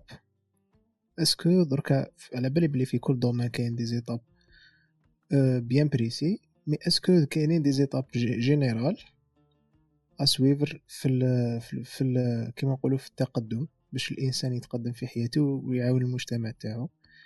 هذه لا كيسيون الاولى تاعي. الكيسيون دوزيام، اسكو كي كان تاني حكيتو على الايديولوجيات، اسكو كاين ايديولوجيات باينين في الجزائر و واسكو كاين ايديولوجيات لازم واحد يتفاداهم تما يعرفهم ويتفاداهم. دونك فوالا، يعطيك الصحه بارك الله فيك كمال الدين. قدم لنا نفوتوا الجواب يمكن مع الاستاذ محمد الشريف. حميد طلع معنا و ما نقدرش نكوبي طارق. رحبوا بحميد اونتر طون، اهلا وسهلا به، اكيد مولى الدار. استاذ محمد شريف حاب يقول لك كاين ايديولوجيات بناء وايديولوجيات هدامه. دونك استاذ السؤال تاع كمال الدين ذو شقين، تفضل. اولا بالنسبه للانسان يعني عاده شوف نشوف النقطه العمليه من خلال التجربه نتاعي ان اول شيء يجب ان يحقق الانسان ما اسميه انا سلام داخلي. السلام الداخلي ياتي بان الانسان اصلا ينتقل الى مرحله الاعتراف بحقيقته، بنقاط قوته ونقاط ضعفه. هذه اول نقطه، يعني لا نكابر في نقاط ضعفنا. هذه أول مرحلة. المرحلة الثانية أن يبحث الإنسان عن رسالة حقيقية يقوم بها، يعيش من أجلها ويموت في سبيلها. نعطيك مثال، حين نزلت آخر آية من القرآن الكريم على الرسول صلى الله عليه وسلم كانت واتقوا يوما ترجعون فيه إلى الله، بعدها ثلاثة عشر يوم مات رسول الله صلى الله عليه وسلم. يعني هذا الرجل كانت مهمته أو رسالته أن يوصل القرآن كاملا إلى البشرية. حين كملت آخر آية انتهت رسالته. سيف الدين قطز بعد معركة عين جالوت ثلاثة وخمسين يوم مات، وصلاح الدين الأيوبي مع معركة حطين ببضعة أشهر مات. والسؤال المطروح، إذا كانت هذه هي مهمة كل شخص منهم، ما هي المهمة التي خلقت أنت من أجلها؟ خلقت أنت بالذات. ربي يقول في القرآن وكل شيء خلقناه بقدر. ما كانش حاجة هكاك. أسكت ظن أن ربي خلقك أنت بكل ما فيك من من أفكار وخلايا وعائلة و و و و خلقت هكاك لتصلي مثل كل البشر، تقول لا إله إلا الله مثل كل البشر. لا، أكيد هناك شيء ستفعله أنت لا يفعله غيرك، لازم تقوم به أنت بالذات. يعني يوم مات عبد الحميد بن باديس، هل بقي على وجه الأرض شخص اسمه عبد الحميد بن باديس من ولاية قسنطينة من أب الفلاني والأم الفلانية؟ لا. السؤال يوم تموت أنت وش هي الرسالة التي كان يجب أن تقوم بها؟ هذه الرسالة هذه يقول الله سبحانه وتعالى في القرآن والذين جاهدوا فينا لنهدينهم سبلنا. ربي وعد أنه الذي يبحث عن الإجابة سيجدها. ثم هي معركة تخوضها كل يوم للبحث عن الإجابة. قد ما تكون صادق ربي سبحانه يوصلك للإجابة. شفت لما تلقى الإجابة قدر الجواب النهائي ديرو تموت، لكن هي معركة حياة أن تجد الرسالة التي خلقت من أجلها. أنا ديما نتساءل ما هو الشيء الذي خلقت من أجله؟ بعد تبدأ تشوف ما هو السياق الحضاري والتاريخي رانا فيه. نحن في حالة انحطاط وانهيار، يجب أن نقوم ونصبح دولة أمة متحضرة، أمة شاهدة كما يقول ربي في القرآن. قلت أنا الأمة الشاهدة هذه كل وش هي رسالتي أنا في هذه الأمة الشاهدة؟ حتى تبحث تبحث من خلال الزمكان، من خلال العلاقات، من خلال التحديات، من خلال المجتمع، من خلال الأسئلة، من حتى تبحث مع الوقت. والمعركة دي مش راح تلقى إجابة بين ليلة وضحاها، لكن والذين جاهدوا فينا لنهدينهم سبلنا. صدقني يوم تجد الإجابة وتقتنع أن هذه هي الإجابة، هذه هي رسالتك، ستحصل على واحد الراحة التي غير طبيعية، وتحس روحك أنك خلقت لذلك شيء وستموت في سبيل ذلك الشيء. وهذا اللي يفسر لنا علاش العظماء مثل عبد الحميد بن باديس رغم جاته فرصة في المدينة المنورة ليدرس في المسجد النبوي ما خلاش وقعد في الجزائر. ظروف الجزائر في ذاك الوقت كارثية وما هربش. تفسر لنا علاش واحد كيما الأمير عبد القادر قاتل قاتل قاتل قاتل حتى تغلقت جميع الأبواب. تفسر لنا علاش رجل عظيم كيما عبد الحميد الثاني قدر يواجه الإنجليز رغم كل الخيانات التي كانت. وتفسر لنا وعلاش رجل كيما مصطفى بن بولعيد هو هو بالذات اللي فجر الثورة. ما أريد أن أصل إليه أنه إذا الإنسان حاول يبحث عن الرسالة التي خلق من أجلها سيجد راحة نفسية، وذيك الراحة النفسية هي اللي راح تخليك تبدأ تحوس للفعل، تبقاش في حالة صراع داخلي. الفعل هو وش تقدر تطبق في إطار القانون واحد، في إطار المعقول اثنين، في إطار الواقع ثلاثة. تبذل وربي سبحانه هو اللي بلغ المنتهى وهو اللي بلغ. أنت قادر تدير. مالك بن نبي كتب كتبا حتى مسكين يعني كي تقرأ حياته تحكي بنته يقول في نهاية حياته ولا موسوس يعني من كثرة ما عاد غريب على مجتمعه. ولكن كي كان صادق الكتب نتاعو اكتشفناها بعد أربعين سنة بأن كتبه نقلة نوعية في تشخيص أزمة هذه الأمة. فأنا أعتقد أن هذه هذا رأيي، فهذه الطريق التي يخوضها الإنسان مع نفسها. درك أنت طبيب شكل هذي، وأنت رجل أعمال شكل هذي، وأنت وأنت رب أسرة شكل هذي، وأنت إعلامي شكلها شيء شيء واحد. تتعرض للمحن وتتعرض للمساومة وهذه هي الدنيا، لكن عندك رسالة تخدم من أجلها. بالنسبة للسؤال الثاني وش كان؟ على الإيديولوجية يمكن شوف أينما يكون الجهل يكون التطرف، سواء في الإيديولوجيات الإسلامية أو العلمانية أو الشيوعية أو أو أو أو فهم. وأنا نمن بواحد العبارة قالها جلال الدين الرومي كتاب قواعد العشق الأربعون، كتاب رائع أنصحكم تقرأه.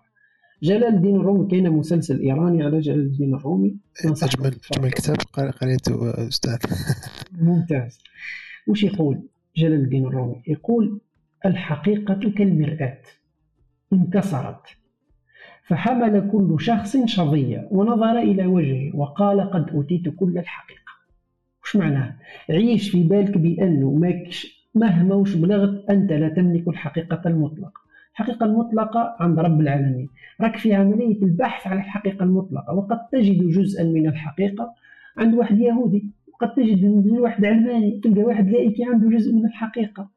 كاين عندك أنت مسلمات أنه لا إله إلا الله وأنه محمد رسول الله وأنه القرآن حق وأنه هذه مسلمات ما تناقشها حتى واحد، وغير قابلة للنقاش بينكم وبين روحكم، مقتنع بها وستتعذب البشرية وتخوض معارك قرون وقرون لتصل إلى هذه الحقيقة المطلقة. لكن كاين أشياء تجد تجد واحد فرنسي أنت مختل عدوك قد قد تعتبره عدو بصح خير منك فيها، قد تجد مثلا واحد سعودي خير منك فيه، وقد تجد واحد ايديولوجيا ملحد خير منك فيه. ابحث عن الحقيقة. فكل شخص أنا بالنسبة لي نعتبره أنه معلم في مجال معين. أنت أعرف برك كيف تفري، كيفاش تسلخ، كيف تفري بين الجلد واللحم، كيفاش تسلخ بين ما تريد أن تأخذه وما تريد أن تتركه. لأنه كاين الإنسان يتأثر بالإنسان الآخر، يلقاه مثلا عفانا وعافاكم الله سكير لكنه متفوق جدا في مجال عمله، مثلا أينشتاين في الانفورماتيك ولا قوي بزاف في الجراحة، فيولي باش يكون قوي في الجراحة هذه يولي سكير كيف ولا.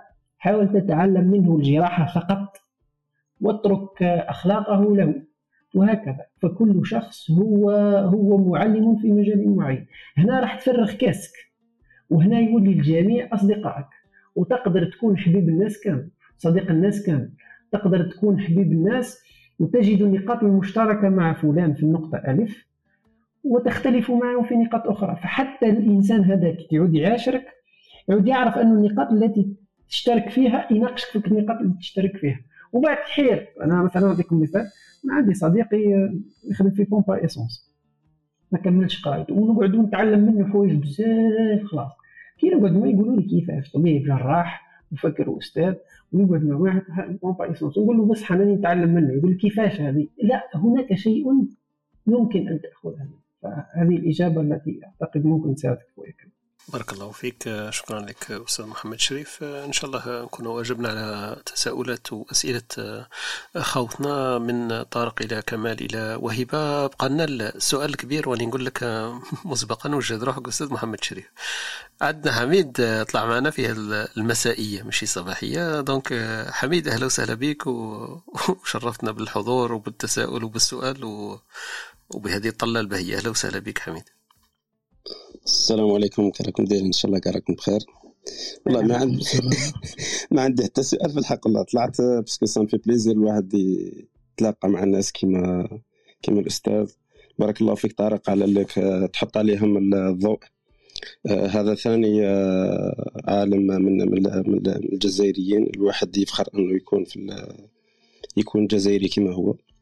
يا خويا ربي يعاونك ان شاء الله آه محمد. وان شاء الله آه نتلاقاو ان شاء الله ونخدموا مع بعض حاجه ممكن ان شاء الله في الجزائر و... ان شاء الله باذن الله. ان شاء الله ربي. اه حميد انا ما نقدرش نخليك تروح بلا سؤال وبلا تساؤل. وعندي سؤال حميد. انا طلعت لازم تطرح سؤال الله يسهل عليك. والله على الاسئله تاع الحضاره وكل شيء كنا نبقاو هنايا سما قاعد نقعدوا للصباح سما باينه باللي ل... هذا المساله هذه واعره بزاف ومسرحه تنحل كيما هكا. ونظن نظن لقاء على جال الأستاذ والدكتور إن شاء الله ربي يوفقك محمد خويا إن شاء الله. والله غير فخر إن شاء الله. وهذه الحاجة كي نشوفهم ديجا عايشين في الجزائر وجون كيما هكذا يفكر كيما هكذا شغل. أنا خطرات نفكر نقول أنا كي كنت قدو هكذا فاش كنت نفكر تسمى امبوسيبل. كاين دي جون سبحان الله شغل هكا ربي يعطيهم إن شاء الله ربي يكمل لك. وهذا ما نقول إن شاء الله إن شاء الله يحطنا في طريقك نخدموا حاجة مع بعض إن شاء الله. يعطيك الصحة بارك الله فيك حميد. وشكرا لك للحضور معنا والاستماع وإن شاء الله تستفيد. وفوالا كما قلنا اليوم إلا ما درنا والو والو مع الأستاذ محمد شريف على الأقل بجلنا به وحطيناها في في مقام اللي يستاهلوا. يعني هذا أقل أقل تقدير نقدروا نكونوا ساهمنا به. لكن أنا متأكد وأكيد أنه راح يستفيد منه أكثر من من عشرات ومئات والآلاف تاع الناس يستفيدوا من من هذه الرؤية ويستفيدوا من هذا الحماس ومن هذه الأفكار. أكيد النقطة يمكن لذلك نطرح السؤال تاع حميد ما طرحوش. أستاذ محمد شريف يوميات تاعك كيفاه دايرة؟ رحنا درك عرفنا باللي صح يوم مملوء لكن حكينا على يوم عادي في حياة محمد شريف من صباح إلى المساء حتى يصلي العشاء ويتعشى. كيفاش كيفاش داير اليوم العادي الطبيعي تاع محمد شريف خطوة بخطوة؟ دونك نستيقظ نصلي صلاة الصبح عادة وبعد إذا قدرت إذا كان وقت العمل يعني كما دركا في الشتاء صلاة الصبح أي مع ستة يعني دونك ما ما تصلي ما تكمل قهوة تجي شوية تروح تخدم دونك تدخل بلوك أوبيراتوار من ثمانية وتجبد حتى للربعة أو ثلاثة كل مرة كيفاه سا ديبون هذاك دونك توبير البروميي مالاد وبعد تزيد تعارك مع العيا ربي يعيشكم وبيري من الدوزيام ومن بعد تكمل. عادة أنا نخدم مع لي ريزيدون دونك نخليهم هما اللي يديروا لا راديو كونترول تاع لي مالاد ويبعثوا هذه بالفايبر. نركب نعاود نولي نتصل بالزوجة واش تحتاجي في الدار قال نحتاج كذا وكذا وكذا راني نجيبهم معايا للبيت. نروح نصلي الظهر والعصر أو الظهر إذا كنت متعب جدا عادة ندخل ندوش عادة بعد بعد العمليات مع المستشفى مع الكورونا لازم بعد نبدا نقوم بالواجبات العائليه لازميه خاصه حاليا الزوجه راهي في امتحانات عندها بعض الامتحانات ممكن انا نقعد مع وليدي نلعب معاهم اذا يحتاج ماكله راني نوكلو نقصر معاه نحكي معاه الى صلاه المغرب نصلي صلاه المغرب. ثم بعد المغرب إلى مغرب العشاء عادة إذا كان عندي واجبات وحوث أو أمور كما لا عادة هذاك هو الوقت اللي نخدم فيه فرغو حتى لبعد العشاء يعني إذا كان بحث راني نخدم فيه فنبدأ البحث إذا كان إذا كان مقال يكتب في ذاك مثلا نحضر للبرنامج تاع العملاق ولكن هذاك هو الوقت اللي نكتب سكريبت فيه أو إذا كان موضوع في هذا المجال عادة بعد صلاة المغرب. أحيانا يكون عندي لقاء مع بعض الإخوة، دكتور، أستاذ سياسي، رجل أعمال. فنحاول نفرغ الوقت متاعي عادة عادة نخلي الأيام دي ما عنديش فيها بلوك وما عنديش فيها مناوبة، فذاك هو الأيام اللي نخيرهم باش نكون معهم، ندير معهم لقاءات. في الليل جلسة جلسة العائلة سكري مع الليلة هذه، ريح مع الأهل ومع الزوجة ومع الطفل، وكونك حاضر معاهم وتقعد معاهم وتقصر وكذا وكذا، هذه تزيد المودة. بعد ما تصلي صلاة العشاء تقعد مع أهلك تتعشى، وعادة وردك تاع القرآن دي فوا نقراوه دي فوا يفوتنا. ومسهر، أنا إنسان سهار يعني حتى الاثناش يعني اثناش، ثم نحكم بلاصتي شوية العشرة، من العشرة حتى الاثناش نهز الكتاب ونقرأ كمطالعة. نجيب نقرأ ساعة إنجليزية وساعة عربية، ساعة كتاب إنجليزي وساعة كتاب عربي، وثم نرقد وخلاص. هذه ما شاء الله، أنا نعست وأنا نسمع. بارك الله فيك. يوم طويل جاد شاق، لكن هذا هو الإنسان لتحقيق كما نقولوا الغاية الكبرى لازم ثاني يكون كبير. يعني العطاءات هذه لا تعطى للناس البسطاء زينا، يعني هذه باينة. بارك الله فيك. آه بارك الله فيك. لازم الإنسان يقدم بركة ما استطاع إلى ذلك سبيلا، وربي سبحانه هو اللي بارك. صح، بارك الله فيك أستاذ محمد الشريف، سعدت كثيرا وتشرفت باللقاء هذا معك، ويعني لو يكتب لي شيء فقط أني التقيت يوما بشخص مثلك، ولا يقولوا لي الناس أي حاجة مش مليحة في الكلوب هاوس نقول لهم حبس كاين حاجة مليحة. تعرفت تعرفت بأشخاص كما محمد شريف ما شاء الله. لا لا شكرا لك خويا طارق، أنا قلت أنا قلت وما زلت أكرر و وأكرر وأثبت، أنا مانيش إنسان عالم ولا مفكر، أنا أحب العلماء وأحب المفكرين وهم قدوتي ولست منهم. وتسيروا على خطاهم فقط إن شاء الله. إن شاء الله نسيروا على خطاهم إن شاء الله. صح. ولكن جزاك الله خير وربي يبارك فيك، لأنه هذا هو الجهد اللي نحتاجه، أنه الدكاترة والعلماء والمفكرين و و و هذوما الأساتذة هذوما هذوما اللي لازم يظهروا، لأنه راكم راكم تشوفوا في التفاهة كيف تطفو على السطح. صح. آه وناس يعني ما عمباليش، وأحيانا والله أستحي منكم وتاني نجيب لكم أمثلة راكم تشوفوهم في الإنستغرام وتشوفوهم في اليوتيوب. صح. صح. يندى لها الجبيل، ولاو هذوما المؤثرين، وخاصة نحن ماشيين في عالم يمزج بين الواقع والافتراضي. صح. فهذا الجهد ربي يبارك فيه ويعطيك الصحة. بارك الله فيك. بارك الله فيك، يعطيك الصحة. قدام لنا نختم معك اللقاء. تهاطرت الأسئلة، كاين سؤال مهم بما أننا حكينا على أحمد الشريف وحكينا على التربية وحكينا على أهمية التربية في حياة الإنسان، وحكيت لنا على طريقة التربية كيف ربيت أنت كمحمد شريف، وكيف يصبو يعني الإنسان لما يكون مميز لازم يكون ثاني طريقة التربية تاعو مميزة. سؤال اللي جاني درك، كيف هو حال التربية والتعليم وما ما يجب أن يكون عليه؟ يعني وراه نقطة التركيز اللي إحنا لازم نركز عليها في في التربية والتعليم. نعرف المساوئ تاع النظام التعليمي، نعرف النواقص، نعرف كل شيء، لكن أكيد دائما عندنا باليد حيلة. الحيلة هذيك اللي عند الأولياء الآن اللي ناس يسمعونا يمكن اليوم ولا في في وقت آخر، وشنو هي النقطة اللي لازم يركزوا عليها في باب التربية والتعليم؟ أول نقطة لازم ليك تقرأ في موضوع التربية، مادامك أب أو أم ومادامك مقبل على الزواج لازم تقرأ في موضوع التربية. نحن اليوم للأسف أبناؤنا في أران تجارب، يعني نعطيك مثال فقط، كي تقرأ الدراسات العلمية يقول لك الابن لازم ما يتعرضش للزيكران avant l'âge de trois ans، سينو الأوتيزم تاعو يتطور يتطور عنده الأوتيزم. كاين ألعاب ما لازمش يلعب بها. نحن نحن أباؤنا، نحن الوالدين اليوم اللي راهم اللي راهم عندهم ما همش يقراو في هذا، يقراوش كيما قلت انت كيفاش يربي ولده، على كيفاش يزرع له تلك العقيدة، يزرع له الإيمان بالله بأسلوب ذكي. الطفل راح يسقسيك ربي شكون هو، وراه ربي انتم تهضروا على ربي هذا شكون، وربي شرير ولا ربي آه مليح، ويحبني ربي ولا ما يحبنيش، وكيطفي الضوء يقول لك آه خفت من ربي. كيفاش راح تجاوب انت؟ هل الآباء يبحثون في هذا الموضوع؟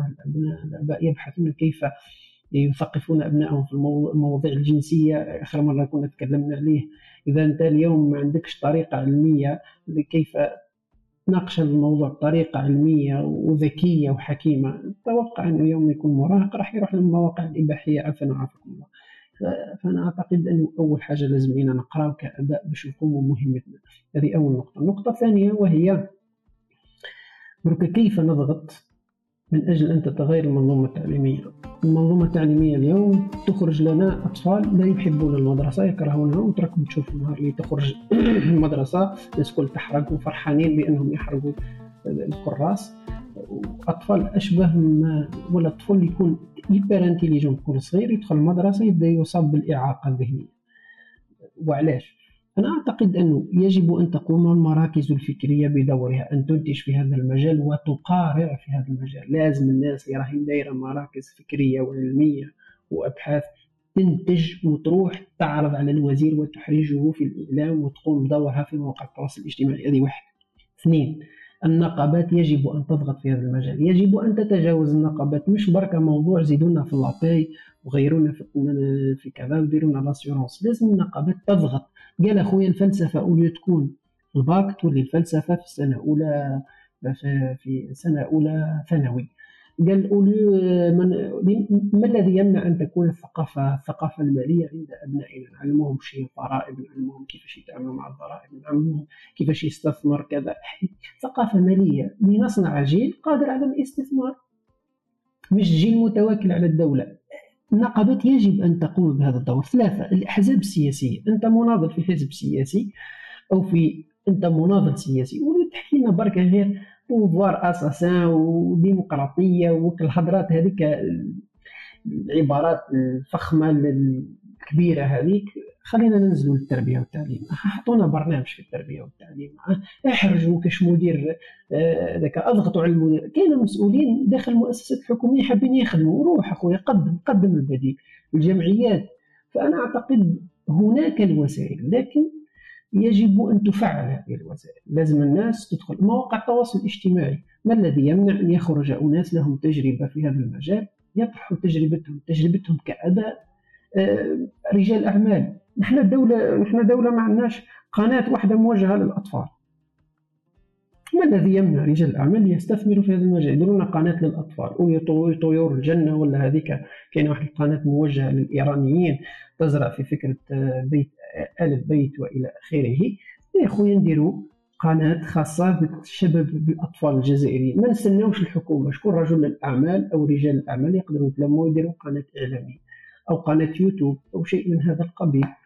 فأنا أعتقد أنه يجب أن ننتقل إلى كيف يمكننا أن نساهم بما نستطيع. وعجبني لما حكيت لي على على التجربة اللي قام بها أخونا عبد الحميد، شكرا جزيلا رغم كل المعوقات اللي وجدتها في الطريق في الطريق هذا، لأنه هذا هو يجب أن نتدافع مع هؤلاء، لأنه أكبر جريمة ترتكب راهي ترتكب في التربية والتعليم، لأنه هذاك هو الجيل القادم، هذوك هما رجال المستقبل، هذوك هما اللي لازم نستثمروا فيهم ونربيوهم ونحسنوا من المردودية نتاعهم قدر الإمكان. بارك الله فيك، يعطيك الصحة مرة أخرى الأستاذ محمد الشريف بن جدو. كما قلنا الحديث يطول والأسئلة لا تنتهي، لكن نكتفي بهذا القدر. عندنا تقريبا ساعتين من اللقاء، نحاول كيفاش نرتب الأمور. يمكن أن اللقاء هذا يعد في بودكاست ونقدمه لمن لم يتسنى له الالتحاق بنا في اللايف هذا. فوالا كلمة ختامية يمكن نختم بها أستاذ محمد شريف ختاما في هذا اللقاء، كلمة نعطي لك المجال ليك في في نهاية هذا اللقاء، إذا كان عندك فكرة ولا دعوة ولا أي شيء بما تختار أنت، تفضل إليك إليك المجال. فكرتان، الفكرة الأولى اعرف الحق تعرف رجاله، لا تعرف الحق بالرجال، هذه أهم فكرة. ما أعرف الحق وراه تعرف الرجال تاعو، ما تعرفش الرجال وتقول هذو هما الحق وبعد الضياع. هذه الفكرة الأولى. الفكرة الثانية، من للجزائري إن لم نكن نحن؟ كل واحد يخدم على مستواه، كل واحد يبذل بما يستطيع، وربي سبحانه راه يوصل للمبتغى. وشكرا جزيلا. شكرا لك، ونلتقي إن شاء الله في لقاءات أخرى. وأستاذ محمد شريف يكون حاضر معنا إن شاء الله في الصباحيات، صباحية إسبريسو، وننهل من علمه إن شاء الله بما جاد الله عليه. بارك الله فيك، شكرا لك أنك خصصت هذا الوقت من من وقتك الخاص ومن وقت أسرتك. دونك بارك الله فيك، سلام للناس كامل اللي راهم معنا، وسلام خاص للأستاذ محمد شريف على تربية هذه الدعوة وهذا اللقاء الذي أثرنا به.